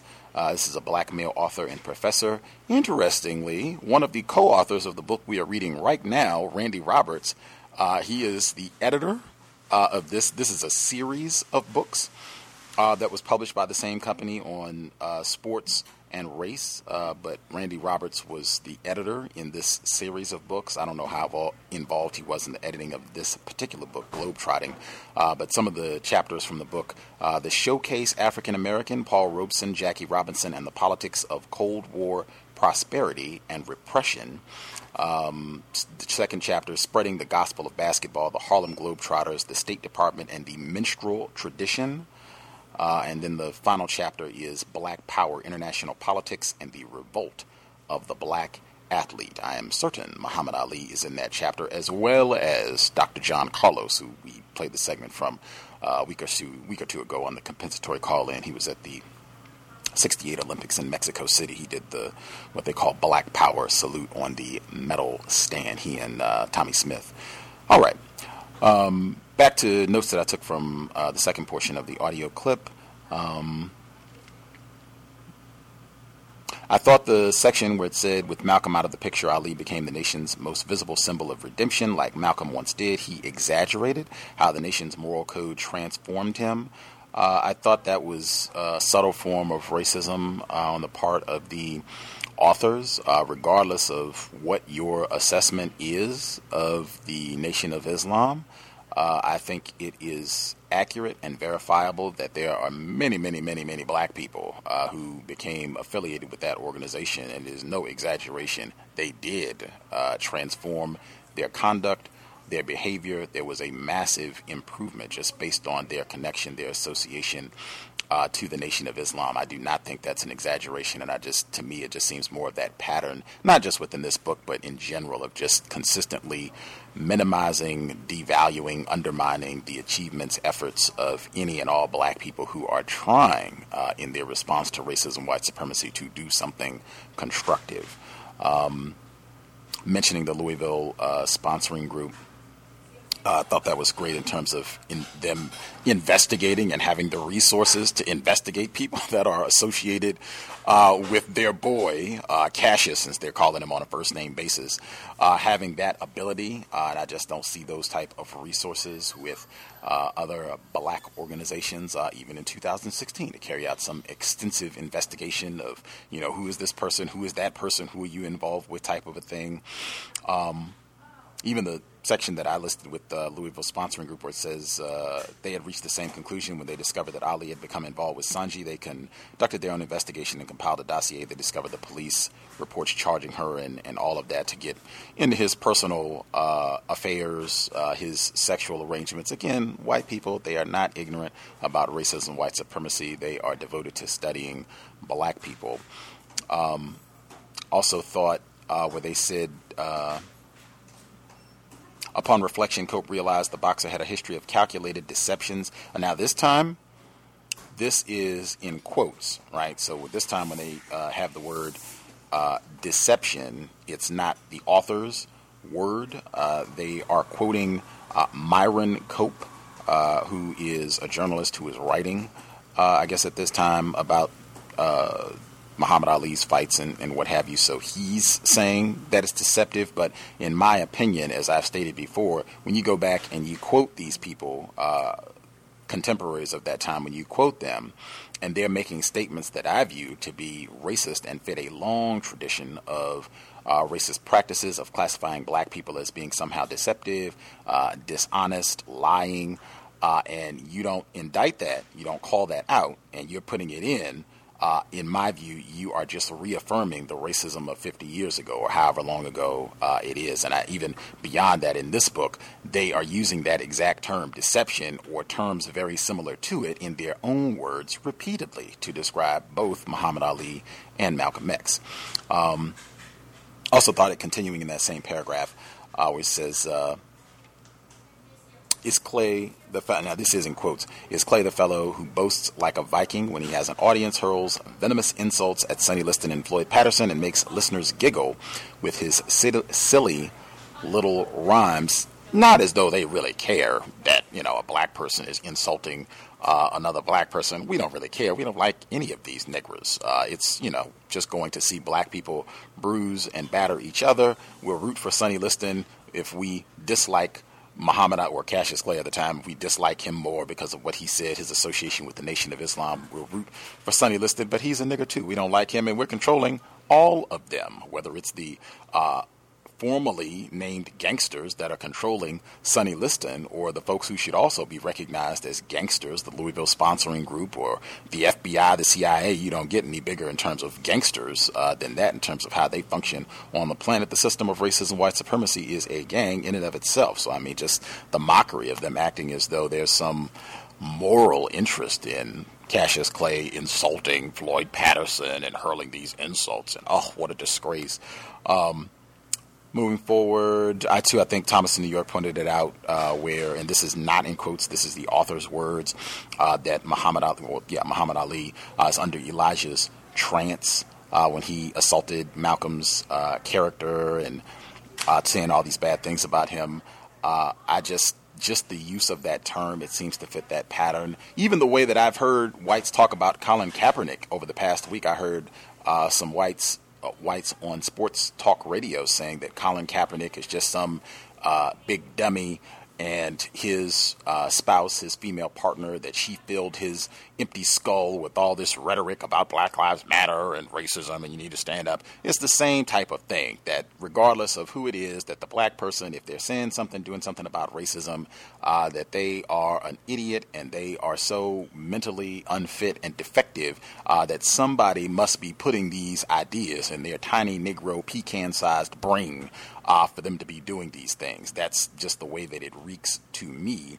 Uh, even though, and I, and, I mean, I don't know if they're going to cover that or not, but I do know uh, it was brought up at uh, the memorial when Muhammad Ali transitioned, brought up no less by Malcolm X's offspring. I think I played that clip at the uh, beginning of Attallah uh, Shabazz, where she said that you know he regretted, he apologized uh, for his role and, and things that he said, disparaging things about Minister Malcolm, and not being able to repair that before Minister Malcolm's uh, assassination in in '65. Uh, just in my view, I don't think it would be correct to just say, "Oh, he's just some trance-like."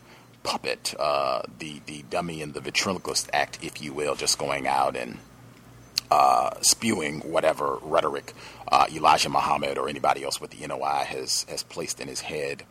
Um, let's see just the way, and in my view, it comes through repeatedly in the book. It's in the photograph I referenced with the Louisville sponsoring group, the section where it says Muhammad Ali looked like a new man. The champ had shed the excess weight around his stomach and looked stronger, broader, and more toned. His biceps measured 17 inches around, and his thighs 27 inches, both two inches larger than before the Miami fight. Just to me, that detailed description of the black body sounding very much as though we're talking about an animal or a slave to be purchased. Uh, I think a lot of people have drawn those same comparisons, not just uh, with prize fighting, but athletics uh, in general. Uh, and the way, the really grotesque and disparaging way that Serena Williams uh, is talked about, the way that Gabrielle Douglas was talked about both in 2012 and the London Olympics and uh, in Rio, with her hair and everything else being so scrutinized in such a really disparaging manner uh, that this is just uh, consistent uh, and just this obsessive uh, compulsion with the black body. I was even reminded of the white guest that we had on the program talking about uh, fantasy football, and you get the same type of dissection of black bodies and how big the person is, and are they going to be able to get out there and do this with the ball and do that with the ball, and do I want to buy them to have them on on our team? You just see the same racist lens uh, in which how whites perceive, talk about, think about black people, the black body. Um, let's see. Mm-mm. The way that uh, Bundini Brown and Lincoln Perry, uh, who's better known as Stepin Fetchit, the way that they have described uh, as jesters by these white authors that also seem just, in my view, like an act of racism, white supremacy. I think it's pretty well documented uh, in terms of Stepin Fetchit. That's you know a whole other body of scholarship that certainly people have talked a lot about. Um, Bundini Brown, well-known member of uh, Muhammad Ali's camp for the duration of his career. Uh, but again, the system of white supremacy is the reason why you have a Stepin Fetchit to begin with. Uh, that series, that show would not exist if you did not have a system of racism, white supremacy, where they dictate if you want to be a star, if you want to make a few nickels, uh, if we allow you to be on television, this is what you'll have to do. If you even want to put it in the contemporary context, uh, they would not allow Nat King Cole, who was not a clown, who was not a buffoon, who was the very essence of class dignity. They didn't want him to have a television show where he could come out in his suit, not giggling and being a clown, but being just an incredible singer, uh, piano player, just as I said, just the very definition. If you look in the dictionary, uh, the term dignity, picture of Nat King Cole. They didn't want that broadcast. They would uh, put makeup on him so he wouldn't appear to be a highly melanated, accomplished black male entertainer. Uh, and they have documented footage of this, and then they canceled the show just because they didn't want that sort of projection of a black male. No, we want you all to look like clowns and buffoons and get up there and be stupid and lazy and shiftless. That's the image that we want to project to the world, and you see you see that even today, uh, 2016. So it would not be an indictment of. Uh, I don't even want to say uh, Stepin Fetchit. Uh, it would not be an indictment of Lincoln Perry. The indictment would be of racists for mandating, demanding that you have black people play the role of a Stepin Fetchit. Um, uh, and I think even he had seemed he had some understanding that that was what was uh, taking place and things that you uh, have to do in order to survive in a system of, of racism, white terrorism. Also, I guess this will be the last thing I get in where it says when they're talking about the stomach ailment. Uh, that postponed the second fight between uh, Muhammad Ali and Sonny Liston. black Muslims suspected foul play, theorizing that someone had poisoned the champ patrolling the fourth floor. The X Boys, Leon, Sam, uh, Lewis, Otis, and Clarence guarded his recovery room. Now, they do have the X Boys in quotes, but again, as I've stated before, that's one of the ways I think that uh, racist writers can distance themselves. They can include a quote from someone else where they are referring to black people again as boys or referring to them on a first name basis or referring to them as being deceptive, liars, whatever it is, you can put that in quotes and then you just slide it in. Well, it's not that we said this. This is what was said in the report. But again, as I've stated, if you do not point that out, uh, since you're writing this, this is your interpretation, you could take one, two sentences, it wouldn't have to be a whole lot to indict that, you know, I, this is racist language. We, the authors, we think that this is racist language uh, that was used at the time or to give some analysis of that uh, type of verbiage being used to describe these black people, if you don't do that, in my view, you are stamping your approval and just reaffirming their racist perception of these black people. And I think that's happened a lot uh, throughout this text, even though a lot of times there are no quotes. The authors are just writing, you know, they're just doing the same thing. Just sometimes they do manage to slip a quote in of somebody else's words. Um, I will I had a few, I had a few others, but I will stop there. We did our, we did our three hours. Uh, anybody need a, a, sentence, like something you can do in, in 30 seconds or less, or folks satisfied? Folks are good? Grand. We will wrap things up next week. Uh, final session again. Uh, next book should be The Spook Who Sat by the Door. Not next week. It would be two weeks from today. We'd be starting Sam Greenlee's The Spook Who Sat by the Door. If anyone would like to narrate, uh, feel free drop us an email untiljustice at gmail.com. And uh, it would be cool if we could have one narrator do the whole thing. It's not that long, it's only about 250 pages, give or take. Uh, it's significantly shorter than this book, so we should not be on it very, long. But let me know. No worries either way. We will make it happen. Uh, we will be here tomorrow. Compensatory call in, 9 p.m. Eastern, 6 p.m. Pacific. We'll catch up on what has transpired over the last seven days. Uh, thanks for everyone tuning into the broadcast.